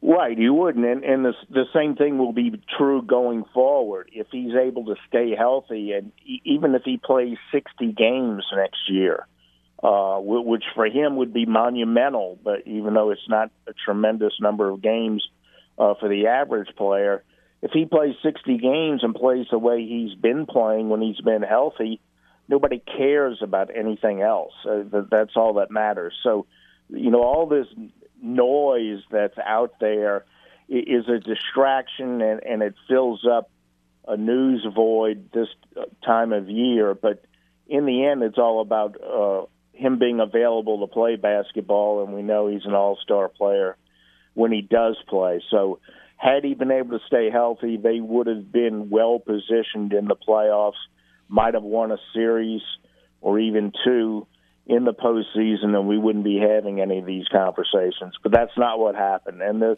there's a lot of uncertainty about him, about his ability to stay healthy, about his commitment, about his maturity level. And so uh, the, the Pelicans apparently are at least entertaining offers for him and uh, that's why so many possibilities are out there right now because he has not been healthy and he has not demonstrated the, the level of maturity uh, to this point that they would like to have seen. Remember, he turns 23 next month, so he he still has some time to get the get some stuff figured out. When it comes to the draft and the and the 14th pick, if that's where they choose to stay, and you can be as specific as you want or as vague as you want here, but what type of player do you think the Pelicans are targeting in that area, assuming maybe they move up or down a couple of picks, but not drastically changing their position? Yeah, they more than likely it's going to be a wing player who can shoot the threes. And I've seen you look at the mock drafts. I've I've seen close to ten names uh, in different mock drafts. That, that's how fluid it is even at 14. Imagine what it would be like at the bottom of the first round. So th- there are all kinds of candidates for that pick, but most likely I think it would be a wing player, a, a, a two or a three, someone who can play both, a combo guard, but someone who's proven already that they can shoot the three pointer with consistency. The other possibility, and this would certainly become uh, the most likely thing if they were to move Valanciunas, and that would be a center. Uh, we we don't think they're going to um, re-sign Jaxson Hayes, so their depth is going to take a hit there. And if they move Valanciunas, and then all of a sudden you, all you have is Larry Nance, who's an undersized backup, though it's certainly a capable player. Uh, so center would be the other thing on, on the radar, uh, especially if they move Valanciunas. I've seen the the, the seven two player from Duke uh, in some mock drafts. He would be a possibility if if he slips past Dallas, who I believe picks at eleven. So uh, those are the two things: uh, a wing who can shoot the three, or a center. We're talking with Les East of CrescentCitySports.com. He joins us here on RP3 and Company as we look ahead to tonight's NBA draft. So you don't feel like they're going to be uh, a team that's going to move up dramatically and make a big splash tonight, and they have so many different options at 14. Does that is that why you kind of have thought of the idea of them possibly trading back? Well, uh, I just think it's uh, just another option. I, I think everything's on the table for them. I mean, when we talk about the possibility of moving Zion Williamson, that that's a generational talent that they might be giving up before his twenty giving up on before his twenty third birthday. So, you know, if they're willing to consider that, they're willing to consider anything. And uh, yeah, at, at fourteen, they may not get a difference maker. They can get a nice player there, but they might be able to get a nice player at 16, 17, 18, 19. And if the other pieces to the trade are attractive, then certainly trading out of that spot becomes a possibility. So, yeah, the the uncertainty of exactly what they can get at 14 brings the possibility of trading down into the equation, and I think they may be looking at this roster as young as it is for the most part and be saying, you know, we don't really need uh, another 19, 20 year old guy as much as we need a veteran who can add to the equation that we have right now. So we'll, we will get less of an impact player with our number one pick because of a veteran asset we can acquire by trading down you mentioned Zion's a generational talent, and I don't disagree with that. But he hasn't been healthy enough to play. So obviously, I believe that Griff is not going to trade him. All right, I've said that over and over again. But what if the Pelicans are in a the similar situation heading into next year's offseason, next year's draft less, where Zion missed a bunch of games and they were just a play in tournament team that didn't make a run in the playoffs. Would it be time then, in your humble opinion, to move on? Well, I think it's much more likely that a move would happen a year from now than that it will happen tonight or in, in the you know very near future. You know, I just think again, yeah, it's been four years and, and injuries have been recurring constantly, but again, he, he's extremely young. He's extremely talented. The the ceiling is so high, and the evidence is there that if he can stay healthy, he is a generational talent. And so, I think giving up on him at this point uh, is just a huge risk. It's a risk counting on him to be healthy, but it's a huge risk also to give up on a guy who might wind up being a 15 time All NBA player. So, uh, yeah, you got to be reluctant to make that move at this point. But I do think as he enters his fifth season, you have to look at this as a as a crossroads and say, okay, he is going to get serious. He's going to be mature, and he's going to do everything in his power to stay healthy and I'm not saying he hasn't tried very hard to be healthy in the past, but it, it's kind of, you know, be the player we expect you to be and be available for most of the year now, or we're going to have to look at moving on next year. But I think it really makes sense for them to give this another year. Les, it always makes sense to have you on the show, my friend. I'm hopeful that you'll be joining us in our new time slot on the new show starting next week as well, my friend. Thank you for everything that you've done over the years for coming on the show, and I hope you have a tremendous weekend, brother. Thanks, guys.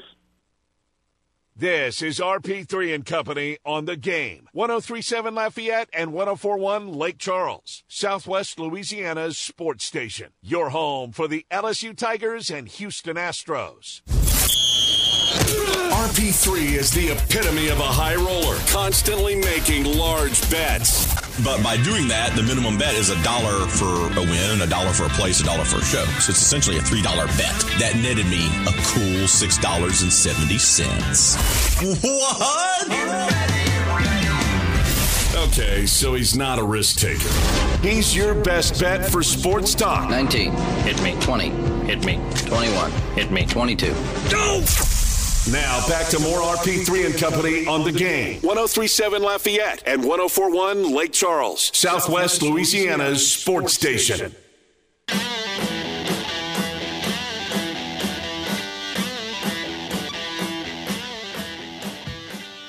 The College World Series rolls on from Omaha, and we have another matchup tonight between the LSU Tigers and the Wake Forest Demon Deacons. As last night, LSU, who was in the must-win situation, got the job done with a five to two victory, largely in part due to a Cade Beloso three-run home run. And to get a little bit more perspective on where Wake Forest is after that loss, where they're going to be pitching-wise heading into tonight, and to just talk about the College World Series in general, we have Les Johns, who covers Wake Forest for 247 Sports. Good morning, Les. How are you? Good uh, Thursday morning, guys. How's it going? It's going well. And, you know, last night's game was fascinating for a variety of reasons. Um, this LSU team, who, you know, we cover probably a little closer than you do, has had its pitching issues all year long outside of Paul Skenes. Plenty of doubts um, and, you know, a lot of people who didn't even think they had enough to get this far and yet it's the pitching that's gotten them through Omaha. Um, what were what was your reaction last night to just Wake Forest offensive struggles? I mean, I think you nailed it. I mean, just based upon the what I've heard from LSU folks. I mean, talking to a lot of guys, that, a lot of people that cover the Tigers in the press box over the last couple of days.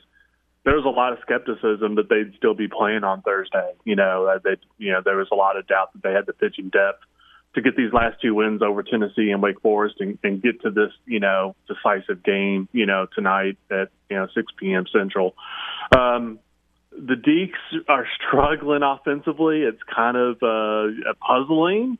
You know, we know it's a it, we know it's a pitcher's ballpark. We know the wind's blowing in, uh, but they're just really not making good contact. You know, and it, it really kind of starts and finishes with the guys in the middle of that lineup, uh, Nick Kurtz, Brock Wilken, and Justin Johnson, the three guys in the middle of the order, the three, four, and five, the heart of the order, are combined two for 30 in the College World Series with 15 strikeouts.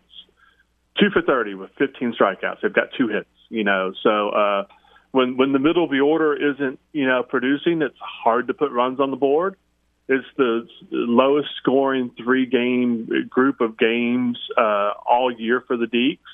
You know, they had a they had a stretch of uh, three games in which they only scored nine runs earlier in the season, which which wrapped up with a shutout at Pittsburgh where they lost three to nothing.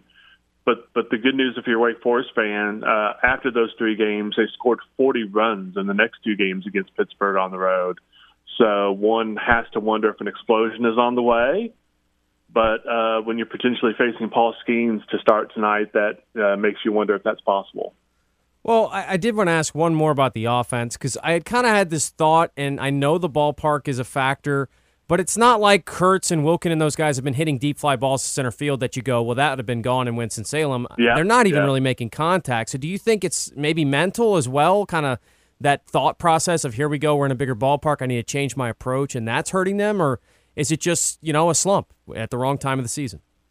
I, I, yes, all the above is what I'd go with. Yeah, it's got to be mental at this point because you're right. There has been a handful of balls collectively by the by the group of uh, you know players one through nine that they've gotten under that hasn't necessarily gone to like you know the warning track or even you know mid outfield, but there's been a handful of like pop ups. You know, uh, they've gotten under some balls, just generally speaking, but for the most part, they're just not making contact. They're swinging and missing, or sometimes just keeping the the the, the bat on their shoulders. Um, so they've they've got to make contact. They've got to make hard contact. They've they've got to strike the ball. and they've got to got to hit some liners and grounders and get some runners moving, get some things working. But uh, yeah, I would agree. It's a, it's a combination of mental at this point, and and the combination of LSU pitchers just doing some good work. You know, uh, so uh, they've they've had uh, great performances at the right time, and you know, Coach Johnson has, has made the right moves as well. You know, kept a kept a uh, you know made the right moves to to get a fresh pitcher in there and, and keep the off balance with a different look. So that leads us to tonight's matchup. I think everybody is kind of excited about the potential to see Rhett Lowder against Paul Skenes, but both coaches, maybe with a little gamesmanship involved, wouldn't quite admit as much. Um, even though you know there's some talks where each coach is kind of saying they expect the other to throw the, the ace, or, or you know maybe not saying it in as many words, but a lot of gamesmanship going on. At the end of the day, do you think we see the two aces tonight? You know, I was skeptical of this early in the day yesterday. You know, and my Twitter feed probably indicated that, and I, I guess I've been shown to be a fool. But, um, you know, you know, at at, at eight thirty in the morning, you know, Thursday morning, if I had to wager, I'd say we get Paul Skenes versus Rhett Lowder. I think that all signs based upon uh, how the game played out yesterday, you know, the magnitude of the game and and when you throw in what what the coaches had to say, I asked Tom Walter in the post game last night, you know, what his plan was for today, and if Rhett Lowder was on the board, and he told us that you know he was going to talk with Rhett, and if Rhett had any say in it, you know, he'd be on the board, but they'd have to see how he is physically. It basically sounded like a yes, you know, uh, you know, and if that happens, you know, Wake Forest is is 18 and 0 in games in which Rhett Lowder has started this season. The last time that they lost a game when he was on the mound as a starter was in regional play last season um, in the in the College Station regional. So they're 18 and 0 when he starts. He's a, he's a 15 and 0 personally. Um, so you got to like the Deacs' chances. They haven't taken a loss when he's been on the mound yet this season. Wake has never lost a three game series this season, and Wake has never lost back to back games this season. So for LSU to, to come away with the win, they're going to have to snap like three pretty mighty streaks. We're talking with Les Johns of 247 Sports. He covers the Demon Deacons. He joins us here on RP3 and Company. Les, you, you, mentioned the pitching matchup. I was fortunate enough to be in Omaha for the first two games of the College World Series there, and I got to see that heavyweight bout on Monday night, and it felt like the game of the year to me. It felt like the two yeah. best teams in the country duking it out, and they battled again last night in a game that was sloppy at times by both teams, but LSU gets the win and forces this other game. Do you expect it tonight's game to be more like Monday's game, where it was more of a kind of just an epic heavyweight fight between the two teams? I mean, I really do. I mean, I think we're going to get Skenes versus Lowder. I think we're going to get the college game of the year, you know, and it's going to come down to a, a single play or two. You know, it's going to come down to a clutch hit. You know, yesterday Wake Forest was two for 19 with runners on base. You know, if, if they if they make that you know three for 19, then all of a sudden maybe this is a different game, right? So, um, yeah, I think we're going to get I think we're going to get the college game of the year. Uh, I think it's going to be a lot of fun It's going to be an electric environment. It's been it's been sold out, packed crowds for both these two games between these two teams, and uh, college baseball fans should should have a lot of fun tonight. Well, Wake Forest and LSU fans might be pretty darn nervous for three hours, but I think college baseball will will, will have a good time. You mentioned that it's going to be a pitching matchup, and we possibly have the two best pitchers in the entire country facing off tonight and we have two great lineups for you as a man who covers the Wake Forest Demon Deacons. What do you think is going to be the key in tonight's game when you have two so evenly matched teams that have already split the two other games that they've they've played here in Omaha? What do you think is going to be the ultimate key to a win for either team tonight at the College World Series? Oh wow, it's tough to say that one. I, I think for Wake Forest, the key will be to to to get Paul Skenes to to throw a few pitches early and get his pitch count elevated and hope you know hope to get him knocked out. You know, I mean, through I think 123 pitches, you know, on Saturday, uh, but to but to maybe get him out after like five, and then and then and then finally get to the LSU bullpen the way that you felt that you'd be able to, you know, all you know this the the first two games. For LSU, the key is is probably um, you know to to attack Rhett Lowder you know, right? uh, Rhett's gonna Rhett's gonna throw a lot of first first pitch strikes, you know, to attack him early in the count, uh, to make Wake feel uncomfortable and and to make them start, you know, second guessing themselves. Wake Forest has been a really confident team this entire season. They've had a lot of fun. Uh, all of a sudden, it's their first elimination game in, in the NCAA tournament. You know, they kind of hadn't felt that pressure the way LSU has for the last two days. So, uh, how will they respond to the pressure of if you lose, your season's over, and you're no, no longer playing baseball with with your best friends and with your brothers? So, uh, this will be the first time Wake's had to had to face that pressure, and if they get behind early, uh, it could be a rough night for them. All right, I'll get you out of here with this quickly, Les. What's going to happen tonight? What's your prediction? Oh, I say Nick Kurtz and, and uh, Brock Wilken and maybe even Justin Johnson actually get a key hit and the Deacs win like four to three. Yeah, uh, I, you know, it, it could go either way, guys. I mean, yeah, I mean, I cover Wake Forest. I've I've been live in person for probably 50 of their 64 games. You know, it's a, it's a staff and a and a team which I've gotten to know these players pretty darn well. Uh, I've covered the program for for nearly a decade, but uh, you know, I think that they're going to come through, but you know, heck, it's college baseball, and it's it's it's going to be a heck of a game, and everybody just buckle up and be ready. Les, appreciate your time, brother. Thank you so much. Enjoy tonight's game. It should be another classic, and thank you for your time, and and, and be safe in your travels back home. Thanks for having me on, guys. Take care.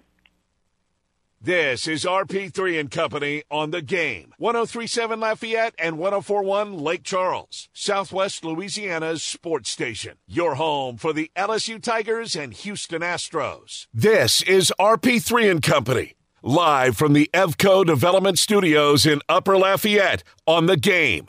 1037 Lafayette, 1041 Lake Charles, Southwest Louisiana's sports station.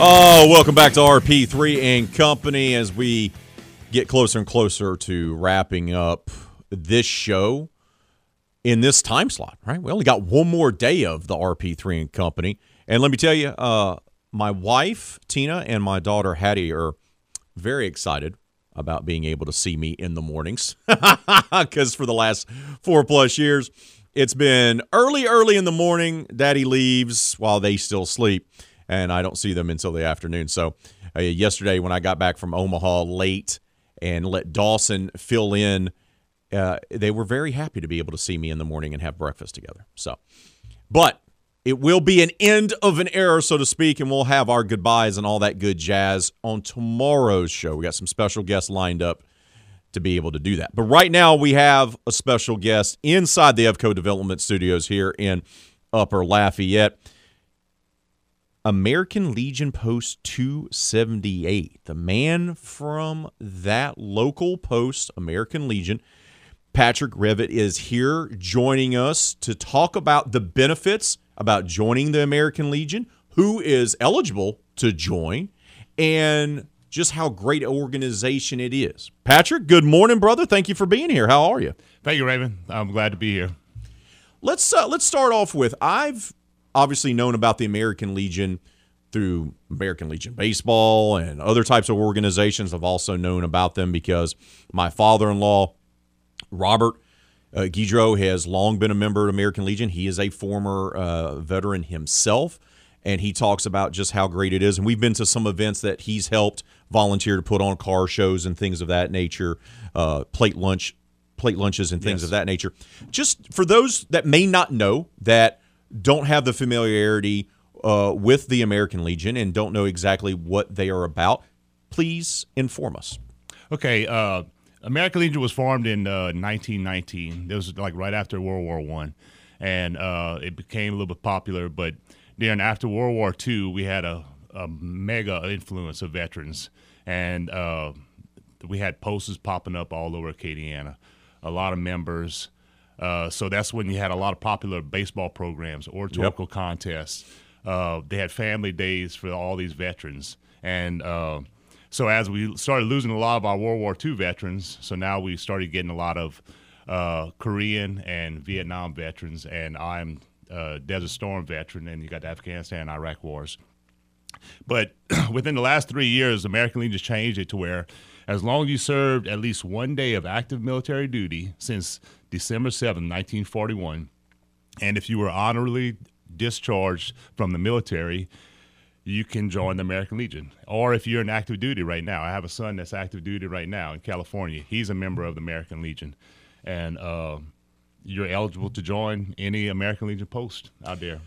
You know, I, know also one of the things that is makes American Legion so special and so unique and so needed is, you know, I, I had two grandfathers that served in World War II. My brother uh, served in the Army for 10 years, uh, did tours in Afghanistan and in Iraq.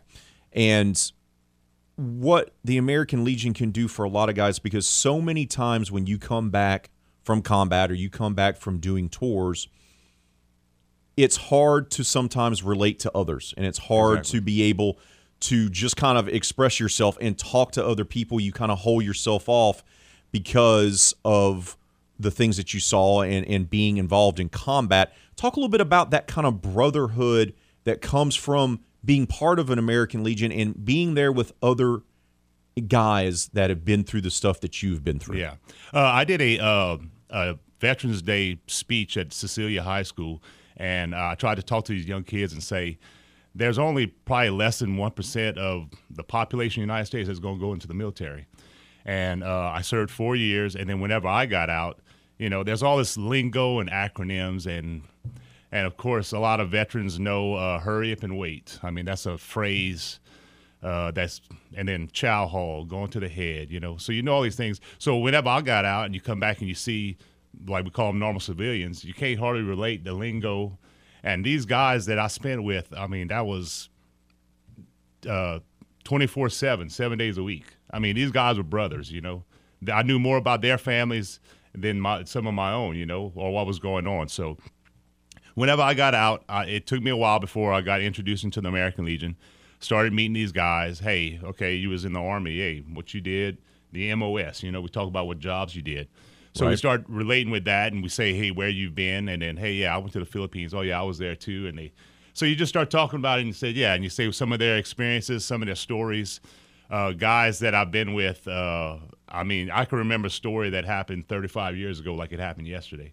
And so when you get together with these veterans, they remember these stories that they hadn't thought about in in years and years because they're in the civilian life. And then when they start talking to another veteran, they, it all all comes back to them, and it's just a good camaraderie. Uh, just meeting, you know, talking about our stories. Also, these younger veterans now, you could find job opportunities. You could get knowledge. Hey, I'm having problems with an electrician or an auto mechanic. These veterans to say, hey, look, this is the guy I go to. This guy's going to help him out. You tell him I sent you.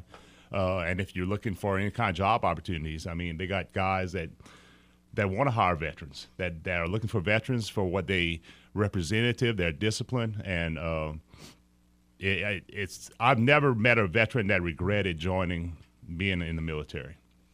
Let's talk a little bit about. I've noticed this as well, and I've seen it really, particularly the last year or so. Uh, lots of advertising for the American Legion. I'm seeing a lot of billboards, in particular on the 4910 exchange. Yes. Uh, uh, and when you travel 10 and 49 both ways, I saw them uh, throughout my trip to Omaha. Mhm. Uh, the push to to get the word out. Why is that going on right now? Why do you guys feel like it, there's a need to be able to do that, uh, especially with American Legion being so well known in the military community with military families and veterans? Yet it feels like maybe some people don't know about it. Yeah. Um, as far as yeah, I already went over who's eligible to join. Uh, also, if you're, I forgot to mention about the auxiliary, the auxiliary unit. If your uh, grandfather uh, was a part of military service and again honorably discharged, you could join the auxiliary. And all these posts have uh, regular members and they have auxiliary units with them also. But also, what the American Legion does for veterans, uh, VA benefits assistance. So if you have a claim that you got hurt or something in the military, you could go through the VA and they'll help you uh, make a claim and try and get some benefits. You know, Agent Orange, that was a really uh, bad thing during Vietnam. So a lot of these veterans are suffering from uh, COPD. They're suffering from uh, cancer. So they'll help you get a claim. Also, the veterans, uh, the VA, uh, American Legion is the biggest voice in Congress as far as veterans benefits. So they go every year. They have the VA budget. We're going to be pushing to try and get the maximum amount of benefits for our veterans. Also, health care for our veterans. Uh, they have uh, Pineville. They also have a new local unit on Ambassador Caffrey that they have a little Right. small unit. That's where I go at. Over there Uh, by Sam's Club. Yes. Yeah. Yes, the new one. Uh, so that that's a good little place to do. You could get your health care through that. Uh, and they also they they advocate for our, our veterans that are, our serving veterans, our active duty personnel, as far as pay, uh, well being, equipment that they need. Uh, also, if you join, you get you a magazine. It gives you updates on what's happening in Congress, uh, what's happening with your local um elected officials, what's going to affect veterans, and also you get stories of inspiring veterans that have overcome the odds and and those that uh, establish programs throughout their community. Uh, and then support, you know, during the uh, hurricanes, especially around here in Louisiana, uh, hurricane relief, they'll come out there and they'll help you out. And then uh, also um, financial hardships, we'll be able to help you out with that. We got to wrap it up, Patrick, but I'd be remiss not to have you tell the folks where can they go get more information about joining a local American Legion post. Obviously, you're affiliated with American Legion Post 278, but for all of those people listening from Blobdale all the way to the Texas state line, because that's where we broadcast from, where can they go get more information about joining a local American Legion post? Okay, all you got to do is just go on the internet, Google it, type in American Legion. It's going to take you to a site called legion.org. Legion.org is going to explain to you everything that I've talked about with the American Legion. And then you could, it'll have a little tab up there that says find a post. You put in your address, put in the zip code, and they'll list you all the posts. And they'll have you a contact number. It'll tell you uh, what when they meet. Normally, you meet once a month. And um, our meetings, we have a supper. I'm in Leonville, and we have a supper. And uh, there's all little local programs that we try to do also. But every every post is different. Uh, try and find somebody there, and I guarantee you, you go to those posts, those people will help you out, and we'll take care of our veterans. Patrick, appreciate you coming on, sharing the time here about joining the American Legion. Thank you for your service to our country. Thank you for your son and his service. Thank and you. thank you for everything that you're doing, brother. All right, appreciate it. Thank you, Raymond. This is RP3 and Company on the game. 1037 Lafayette and 1041 Lake Charles, Southwest Louisiana's sports station. Your home for the LSU Tigers and Houston Astros. RP3 grew up dreaming of one day playing right field for the Atlanta Braves, just like his hero Dale Murphy. I wanted to grow up and be Dale Murphy. Little Raymond, though, wasn't quite the caliber of athlete of his childhood hero, as his lone highlights as a ball player were being beamed twice in the head. That actually explains a lot. Back to more RP3 and Company on the game. 1037 Lafayette and 1041 Lake Charles, Southwest Louisiana's sports station.